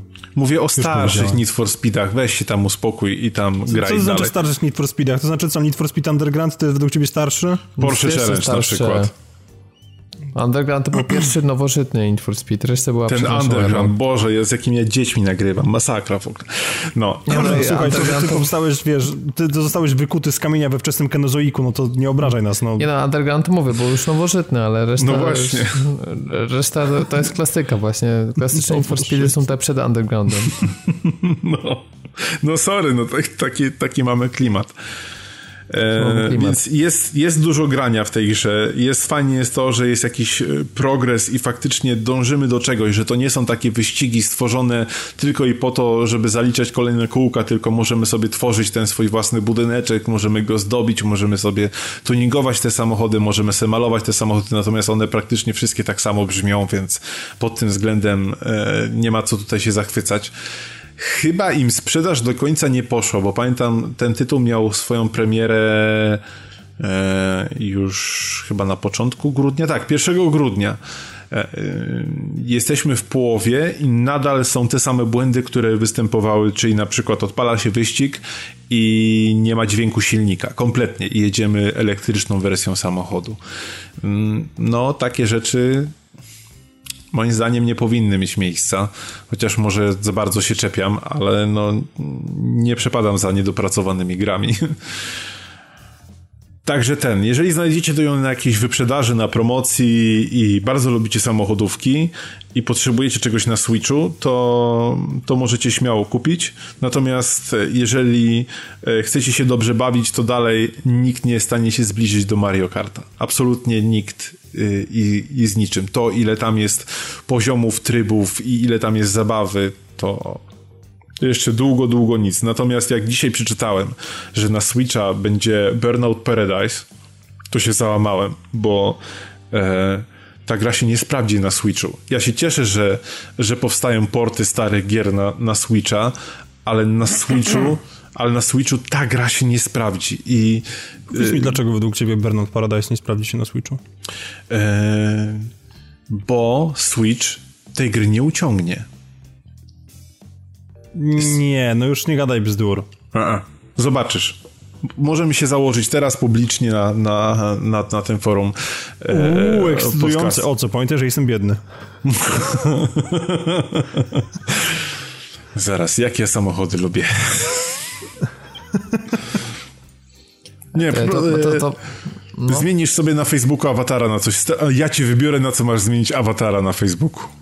O mój Boże, nie, nie, bo to będzie straszne. Nie, to ja nie wchodzę w takie układy, to jest jakieś szemrane, po prostu jest gorsze niż NKWD by mi zaproponował układ. Proposition, you cannot refuse. Nie. Jakbyś miał GT Sporta, to byś sobie cover foto trzaskał ze Skypesów przynajmniej. No. Ech. Nie ma jak... Dobrze, wydaje mi się tak czy inaczej, że nie masz racji, że ta gra ruszy na Switchu. Ja mam nadzieję, że, co? fajnie Jak, ja że ruszy? Znaczy, że sprawdzi się w tym sensie, o. Ja mówię, że się nie sprawdzi. A ja, my mówimy z Piotrkiem, że się sprawdzi, owszem. Tak, Aha. dokładnie. No, to spoko. I co nam zrobisz? What you gonna do about it, a? Dokładnie. Nie mam pańskiego Switcha i co mi pan zrobi?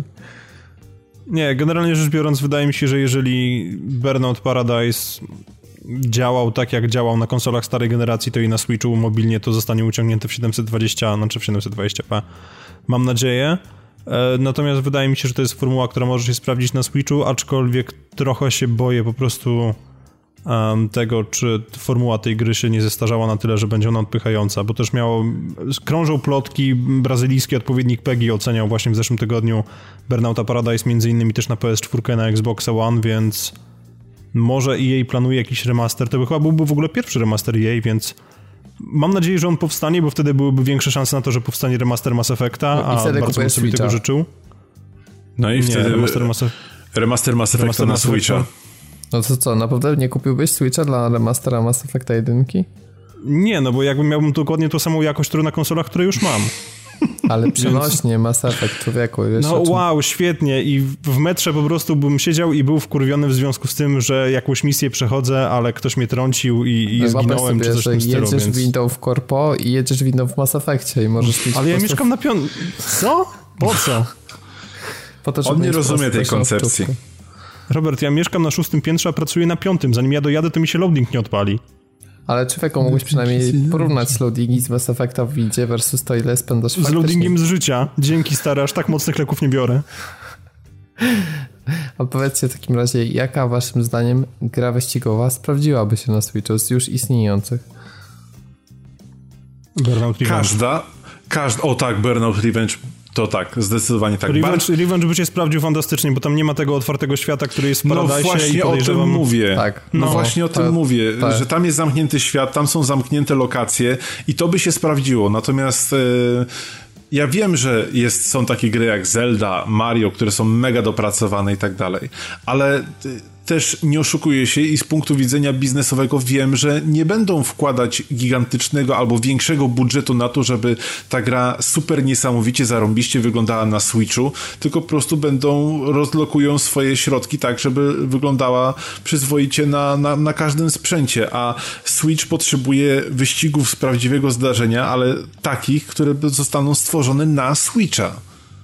I, I to nie można mówić, że, że teraz e, będziesz chciał, żebym ja powiedział, że Forza powinna być na Switchu, albo żeby Gran Turismo było na Switchu. E, e, albo żeby Need for Speed któryś z poprzednich był na Switchu. No nie, bo powinna być jakaś gra na Switcha, która jest e, przemyślana i która jest stworzona dla Switcha. To znaczy, wiesz, Paweł, już zostało udowodnione jakby, że Need for Speedy za bardzo nie działają na konsolach Nintendo, bo mieliśmy przecież Need for Speed Most Wanted, to Criterion Games, który wyszedł na Wii U.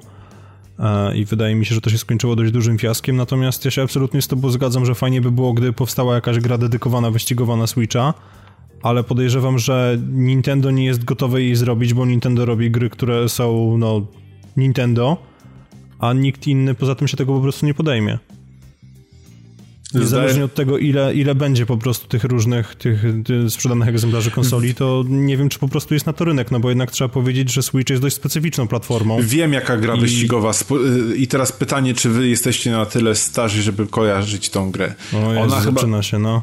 To były chyba wyścigi wydane przez Capcom i nazywały się Automodelista. Automodelista był zajebisty.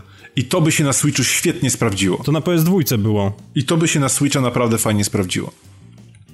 Pasowałby klimatem i graficznym, bo był w cel shadingu i, tak. i zamknięte trasy i to by się świetnie sprawdziło na Switchu. A nie otwarte światy. Absolutnie się z tobą zgadzam. Automodelista by rzeczywiście zadziałał. Boże, jaka to była dobra gra, muszę do niej wrócić. Ja właśnie nie kojarzę kurczę tego tytułu, ominął mnie i mam masz ochotę. Tam była RX 7 biała na materiałach promocyjnych. Mhm. Też wątpię, żeby cokolwiek się to powiedziało. Nie, ja właśnie sobie odpaliłem, ale gra wyścigowa wygląda to świetnie, ta gra wygląda jakby się w ogóle nie zestarzała. No. No bo cel shading, nie? Cel shading to nie, nie ma jak się zestarzeć. To jest rewelacja, no to to jest gra, którą chciałbym widzieć na... No co, ale pewnie prędzej widzą jakieś Ridge Racery, chociaż nie jestem jakimś wielkim fanem tej serii, ale... Nie, Ridge Racery chyba są zaorane po tym ostatnim mm -hmm. Unbounded, czy jakkolwiek on się nazywał, tak. więc myślę, że już tego nie zobaczymy i może to i dobrze. Bo ta gra swojej przecierpiała jednak, jeżeli chodzi o media i to, jak ludzie ją traktowali po tym, jak Kaz Hirai krzyczał Ridge Racer, to już myślę, że nic nie było potem takie same. No, chyba, tak, że będzie już tak tak bo się będzie Switch sprzedawać, że po prostu stwierdzą, że dobra, to teraz wydajemy absolutnie wszystko, bo wszystko się sprzedaje na Switchu, bo e, wiecie jak gry znaczy, są na, wiesz, na co, Switcha tak oceniane, wracając, nie? Wyszło na Switcha, wracając... o, to 5 na 10, wyszło w wersji pudełkowej 7 na 10, można to odpalić 8 na 10, nie? Tak, Mamy tak dni 9 na 10. No trochę tak jest. Mi się wydaje, Nintendo. że uczynienie, uczynienie jakiegokolwiek kroku w tym kierunku, żeby wydać Paradise'a na Switchu jest fajne z tego względu, że w momencie, kiedy oni by przeportowali ten silnik na Switcha, to zaczęłaby się zabawa, bo Burnout Paradise, o ile się nie mylę, był oparty o ewolucję renderware'u, a renderware był silnikiem, który między innymi napędzał GTA Vice City, więc oni teraz po prostu mieliby otwarte wrota do robienia wszystkiego i może to też działać w drugą stronę, no bo wiemy, że są mobilne wersje gier GTA, więc może też byłoby im łatwiej samego Burnouta przeportować. Nie wiem, okay. nie wiem na ile tam to było modyfikowane, ale wiem, Pod że to stało na renderware'ze. Wiem, że to stało na renderwareze i nie obraziłbym się, gdyby w związku z tym na Switcha trafiło więcej gier, chociaż GTA na Switcha to już... To już jest grubymi nićmi szyte. Ale dlaczego, skoro LA Noir działa, to dlaczego GTA miałoby nie działać? Znaczy mi nie chodzi o samo działanie, mi chodzi o publiczność. No, A, gramy, wyszła i był, specjalny kostium by był Mario. Ja na swoim DS grałem w GTA i wiesz. No tak, ale Chinatown Wars też nie zażarło, no przecież to potem na PSP zostało wydane. No tak, no nie zażarło faktycznie. No ale teraz mam wrażenie, że jednak większa jest publika tych gier multiplatformowych. No ale to też ostatecznie zobaczymy. Pewnie to się trochę różni Stany versus Japonia, bo to dwa największe rynki w tej chwili, jeżeli chodzi o Switcha. No właśnie. E, tak, no ale jesteśmy ciekawi. Ja powiem wam jeszcze zakoń zakończając ten wątek, że ja bardzo chętnie zobaczyłbym też gry z serii Trials na Nintendo Switcha. Uważam, że taki koncept rozgrywki idealnie pasuje do tej konsoli. To oczywiście nie jest gra wyścigowa, tylko zręcznościowa. Mowa o pokonywaniu na motocyklu tych przeszkód wszystkich na czas i to jest gra, w której mm, arcade'owa, w sensie takim wyszła tylko w cyfrowej dystrybucji, a spędziłem przy niej jakieś 70 czy 80 godzin, więc naprawdę no, wybitny tytuł. I... Myślę, że po tym jak się sprzedał Mario Rabbids, to, to jest na to szansa, że Ubisoft jakoś mocniej zainwestuje. Dalej Ma... czekam aż Steep wyjdzie na, na, na Switcha, ale, ale co, chyba się nie doczekam. E, po becie mnie tak odrzucił, że Wprawdzie ma teraz te Olympics, więc ja bym wolał, żeby wyszła jakaś dedykowana mini gra związana z Igrzyskami Olimpijskimi tylko i miała tylko te To Mario i Sonic jadą na Olimpiadę, będzie pewnie sequel. Nie bój się. Tak, to podobno nie były złe gry, więc nie ma co się śmiać, nie? No, każdemu jego porno. Ja tylko, ja tylko niestety żałuję, że w tym dodatku do Steepa yy, o igrzyskach w Pyeongchang brakuje skoków narciarskich. Bo trochę już czasu minęło, kiedy na konsolach były skoki narciarskie i zawsze igrzyska zimowe to jest taka szansa, żeby powróciły. No w sumie szkoda, bo system mieli, nie? system mieli. Poza tym, wiesz, do tej pory było tak, że za takie gry się brały raczej studia z bardzo niskimi budżetami, a Ubisoft y, no jednak ma większych zasobów i można było zrobić fajne skoki narciarskie na konsoli, a to no niestety nie, nie, zdecydowali, że tej konkurencji nie będzie w ogóle. I znowuż ponownie jak w przypadku Burnouta Paradise i Revenge, to wolałbym, żeby to była zamknięta e, Steep na Switcha, żeby miał zamkniętą formułę tylko określonych dyscyplin, zamkniętych tras, bo ta formuła otwartego świata też myślę, że może się tak średnio sprawdzić na tej konsoli. Niestety. Po prostu ja nie bym... chciałbym, żeby, żeby doszło do sytuacji, że e, tak jak na przykład z tym wspomnianym dzisiaj przeze mnie WWE, że zrobią jakąś grę, nie wyjdzie im ten port, a będą mieć pretensje do graczy, że, że nie kupili gry, więc nie ma sensu robić gier na Switcha. Nie ma sensu robić e, beznadziejnych gier albo beznadziejnych portów na Switcha, to oczywiście. Natomiast nie można karać graczy za to, że nie kupują słabych gier. No, to, to jest fakt. A jak, a jak studiem rządzi, czy tam jak wydawcą rządzi Excel, no to niestety idziemy w to, w to rozwiązanie, że, że powinniśmy kupować też słabe gry. A tak się e, składa, że jedno ze studiów, e, które jest rządzone za pośrednictwem Excela, wydało rewelacyjną grę ze śniegiem i ze snowboardem. Mam mowa oczywiście o ostatnim SSX-ie, więc to też jest tytuł, który myślę, że wiele osób by po prostu miało zachwytu, gdyby pojawił się na Switchu jednak ma tą bardziej zamkniętą formułę, która by się sprawdziła. No, ale Pierwszy bym go kupił. Świetne no, to ja, były. No, Wszystkie ja części miałem serii. Och. A propos serii, to jest gra, która ma słowo seria w tytule, a nazywa się Serial Cleaner. I ograłeś ją, to też zaskoczenie na Nintendo Switchu. W dodatku jest to polska gra. Więc... Tak, y, to bardzo, bardzo tak wstępnie, e, więc w następnym odcinku y, postaram się powiedzieć coś więcej o, o, samej, o samej rozgrywce, natomiast fajnie, bo dosyć niedawno wyszedł właśnie port na, na, na Switcha, spisuje się to fajnie, gra wygląda bardzo, bardzo płynnie, nie ma z tym żadnych problemów, więc można sobie swobodnie grać. Jeżeli słyszeliście coś o Serial Cleanerze i interesowała was ta gra mieli, y, i chcecie pograć na Switcha, ale się obawialiście że, że może jakoś gorzej wyglądać czy coś. Jedynym póki co mankamentem, który nie został zmieniony, to, to um, dymki dialogowe są dosyć małe, jak, jak na Switcha i, i to jest w zasadzie jedyny, jedyny aspekt, do którego mogę się przyczepić, natomiast sama fabuła, ta muzyka, to, to sprzątanie jako, jako seryjny sprzątacz sama koncepcja gry jest tak absolutnie switchowa i tak świetnie pasuje do tej konsoli, że nie mogę się doczekać, aż ogram w 100% całą grę.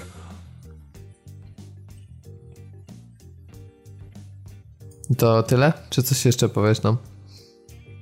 Jak, jak e, pogram więcej i będę mógł się wypowiedzieć na, na temat, czy to się nie nudzi, czy to jest fajne, czy to jest na tyle później roz, rozwinięte, że, że można e, to swobodnie kupić, to na pewno się więcej wypowiem. A powiedz chociaż, A... jeżeli znane są ci trochę o samych założeniach, w sensie za tydzień, czy tam w następnym odcinku, kiedy będziesz e, skonfrontujesz to, ale parę takich Jasne. założeń Założenia są w teorii bardzo proste. Jesteśmy osobą, która sprząta ciała po, po morderstwach i jedziemy na, na scenę. Na scenie zazwyczaj jest e, policja, więc musimy unikać policjantów, musimy się, jest ten element skradankowy. E, każdy z policjantów ma ten swój zasięg patrzenia, tak jak w, w w starych MGS-ach, e, więc musimy zwracać na to uwagę i musimy się pozbyć ciała, ciało musimy wrzucić do samochodu, musimy przy okazji pozbyć się różnych dowodów albo rzeczy, które zostały pozostawione i, i w zasadzie tyle. To jest cała koncepcja, natomiast jest w tak fajny sposób narysowana, jest taki klimat lat 70. czy 80. Jest też ten klimat e, głównego bohatera, który po wszystkim wraca do domu, do swojej mamy i ona się go pyta, z czym chce kanapkę zjeść dzisiaj, czy z masą orzechowym, czy z dżemem. No i po prostu ten, no jest, jest strasznie śmiesznie e, i, i fajnie. Zapowiada się jak, jak super zabawa. Gra kosztuje na Switchu bez żadnych promocji 60 zł, więc to też nie jest jakiś ultra nie wiadomo jaki wydatek i e, kupiłem bez, bez większego zastanowienia, bo e, słyszałem bardzo pozytywne opinie od osób, które grały na większych konsolach. Natomiast wiem, że na większej konsoli bym w coś takiego nie, nie zagrał, a na Switchu ta, ta, ta koncepcja tej gry spisuje mi się e, fantastycznie. Okej, okay, no to myślę, że tyle, jeżeli chodzi o, o opowieści Pawła, więc jak wróci, to, to powie coś więcej. E, ogólnie to wydaje mi się, że dla takich twórców gier niezależnych to Switch jest bardzo ciekawym kierunkiem i w tej chwili nadal jeszcze stosunkowo jest mniej e, konkurencji niż przynajmniej chociaż w poszczególnych gatunkach, bo tych gier zapowiedzianych na Switcha jest już więcej niż na Wii U podobno. E, wyszło w ogóle w całym życiu konsoli. Na pewno e... tym małym studiom łatwiej się teraz będzie wybić na Switchu niż na Steamie, chociaż tak. jak zaglądam sobie co tydzień na, na sklep e, Switchowy, to powiem, że już w pewnych momentach przestaje ogarniać, bo gier wychodzi e, masa i troszeczkę zaczynam się obawiać, że samo Nintendo też się zachłysnęło tym, że wychodzi na Switcha tyle gier i że to jest super, że tyle gier wychodzi, ale wychodzi też masa gier, gdzie po obejrzeniu e, trailera stwierdziłem, że no jednak nie. I zaczynają wychodzić gry za 15, za 20 zł, które no moim zdaniem nawet na telefony nie powinny wyjść. I, no to jest najgorsze, to jest to... I trochę co... się obawiam tego, że, że z jednej strony mamy fajną platformę do, e, do gier indie i do fajnych gier indie, ale że one gdzieś w pewnym momencie będą przysłonięte przez cały ten syf, jak na przykład na, na, na Steamie, że w momencie, gdy nie posiłkujesz się innymi podcastami, recenzjami, tylko po prostu siadasz przed Steamem i szukasz sobie jakiejś fajnej gry, bo chcesz wydać, nie wiem, 30 czy 40 zł na jakąś nową grę, a, a szukasz coś ciekawego dla siebie, e, to najpierw musisz się prze, przebić przez kilkadziesiąt stron e, absolutnego łajna, gdzie już po, po samych miniaturkach widzisz, że to jest coś nie tak z tą, e, z tym, z tym tytułem, żeby się dostać do czegokolwiek fajnego, mam nadzieję, że Nintendo po prostu nie padnie ofiarą tych, tej swojej decyzji biznesowej, żeby to była aż tak strasznie bardzo otwarta platforma. Dokładnie, bo to wiesz, jak wahadło się wychyliło na maksa w jedną stronę, to teraz może się wychylić na maksa drugą, więc mam nadzieję, że nie przeholują. Dokładnie tak. Natomiast cieszy mnie fakt, że to już się skończyły czasy, że na konsole Nintendo były gry drogie i faktycznie jak ktoś decydował, żeby mieć konsolę Nintendo, no to musiał to traktować jako inwestycję, bo nieważne czy jak się pojawił eShop i te cyfrowe wersje gier były strasznie drogie, czy wersje pudełkowe, no to te czasy już się na szczęście skończyły, bo jeżeli ja na premierze, chociaż taki Gear Club jestem w stanie kupić za, za 135 zł, albo wejść sobie na e-shopa i kupić wiele gier w cenie poniżej 60 zł i są jakieś tam wyprzedaże i są promocje, e, to, to w końcu to ma, to ma sens i to ma ręce i nogi. No to piękną klamrą nam spiąłeś ten odcinek. Ja chciałbym coś powiedzieć na temat premier nadchodzących, jeżeli chodzi o gry, ale to jest ten okres, kiedy kiedy trzeba się skupić na czymś innym, jeżeli chodzi o premiery growe, więc tym na samym... Na ugrywaniu tego, co już macie. Tak, na ugrywaniu tego. Ewentualnie jeszcze gdzieś tam możecie znaleźć chwilę na przeżywanie świąt Bożego Narodzenia co? i spędzenia trochę co? czasu z rodziną. Jak, jak coś chcą, to niech przyjdą do pokoju, no. Chyba, że masz Switcha, to wtedy możesz siedzieć na kanapie rzeczywiście. No. O, właśnie, no, jeżeli masz Switcha, to możesz siedzieć przy stole wigilijnym, jak już chcesz, ale no nie polecam. I grać z innymi, chciałbym powiedzieć. Hello. O. No, to byłoby coś. Tak powiedzieli. Babciu, ciekawe, gdzie mi tutaj już... te pierogi stawiasz, to i Mario Kart się dzieje. Czy jest no. już gra, gdzie można się podzielić opłatkiem? No, 8 graczy Można w Mario Karcie się ścigać o Puchar Jezusa? Ale fajnie by było, jakby na przykład był taki patent, że w interfejsie zaczynają kolendy być i albo śnieg nie pada chociaż na dashboardzie. Nie. Chociaż Mario Kart... Ty byś chciał Nintendo Switch po prostu Moher Edition w takim nie, razie, śmiejecie się. Ja co roku ustawiam sobie na okres świąt na PlayStation 4 motyw dynamiczny z choinką. To trochę smutne. A ty sobie kup po prostu drzewko, jak już je przeprowadziłeś, a nie... Kupiłem. Ale nie, no to chodzi o to, żeby było dodatkowe w klimacie, rozumiem, bo was takie rzeczy nie interesują. Lepiej, żeby było bardziej w klimacie, może z duma tapeta czy coś. No. Każdy, no na przykład A. z Duma, wiesz, jakieś takie w piekle ja rozrywanie. Dalej motyw z Wiedźmina, ale jeżeli o premierach, to w grudniu jeszcze będzie e, premiera darmowego dodatku do, do Gran Turismo, które e, uzupełni je o tryb single playera, jakkolwiek to zwał, jak zwał, jakiś tam... Tak, i celowo, bo ja już ogrywam od jakiegoś czasu GT Sporta, w sumie Paweł też mógł się podzielić, ale jeszcze wrócimy do tego tytułu i omówimy jakby jego przydatność i wartość pod względem zakupu właśnie po tym, jak wyjdzie e, ten patch i zostanie dodany ten single player. Zobaczymy, ja tylko powiem no bo... w skrócie, w mega wielkim skrócie, naprawdę, jedno zdanie powiem tylko. Mhm. Jeżeli gdzieś jeszcze znajdziecie w promocji Gran Turismo Sport, tak jak było chyba za 125 zł, czy jakoś tak? Ja kupiłem za 115 nawet, wiesz? Bierzcie, nie zastanawiajcie się, nie pożałujecie. To tak naprawdę, w skrócie. Jak poczekaj i sobie spokojnie zainstalujcie sobie wszystkie patche, akurat wyjdzie e, ten dodatek z... Akurat z, minął święta. Z trybem, tak, minął święta i sobie pograć. Nie, bo między Bogiem a prawdą niestety, ale na święta już wszyscy wiemy, że będzie załamanie formy serwerów Sony, więc poważnie, nie. jeżeli macie zamiar rzeczywiście kupować, będzie tak, dobrze. tak, już się zaczęło. Nic nie padnie. W każdym padnie. razie, jeżeli możecie sobie kupić i macie na to ochotę, no to zróbcie to teraz rzeczywiście, żeby po prostu wstawić ten download i broń Boże, to nie jest kwestia mojej złośliwości, a bardziej kwestia tego, że rzeczywiście może się tak wydarzyć, więc tak. E, I w sumie, jeżeli się mówi o tym, że GD Sport jest wybrakowanym produktem, to jeżeli się go kupuje za 115 zł, to ta perspektywa się zupełnie, zupełnie zmienia. Tańsze od Gear Cluba, hello. Dokładnie. Poczekaj, aż będzie. Mi się wydaje, że to jeszcze wiedzie za 84 na 12 Days of Christmas, także. I wtedy no to wtedy to już nawet jak ktoś nie gra w gry wyścigowe, to musi kupić żeby leżało na dysku. To tak. życzymy wam e, jeszcze dobrych dealów właśnie tych pozostałych, e, które jeszcze są w planach e, u Sony. Życzymy wam, żeby święta minęły w fajnej atmosferze, żebyście znaleźli czas na to, na co macie ochotę, a my wrócimy w pełni sił.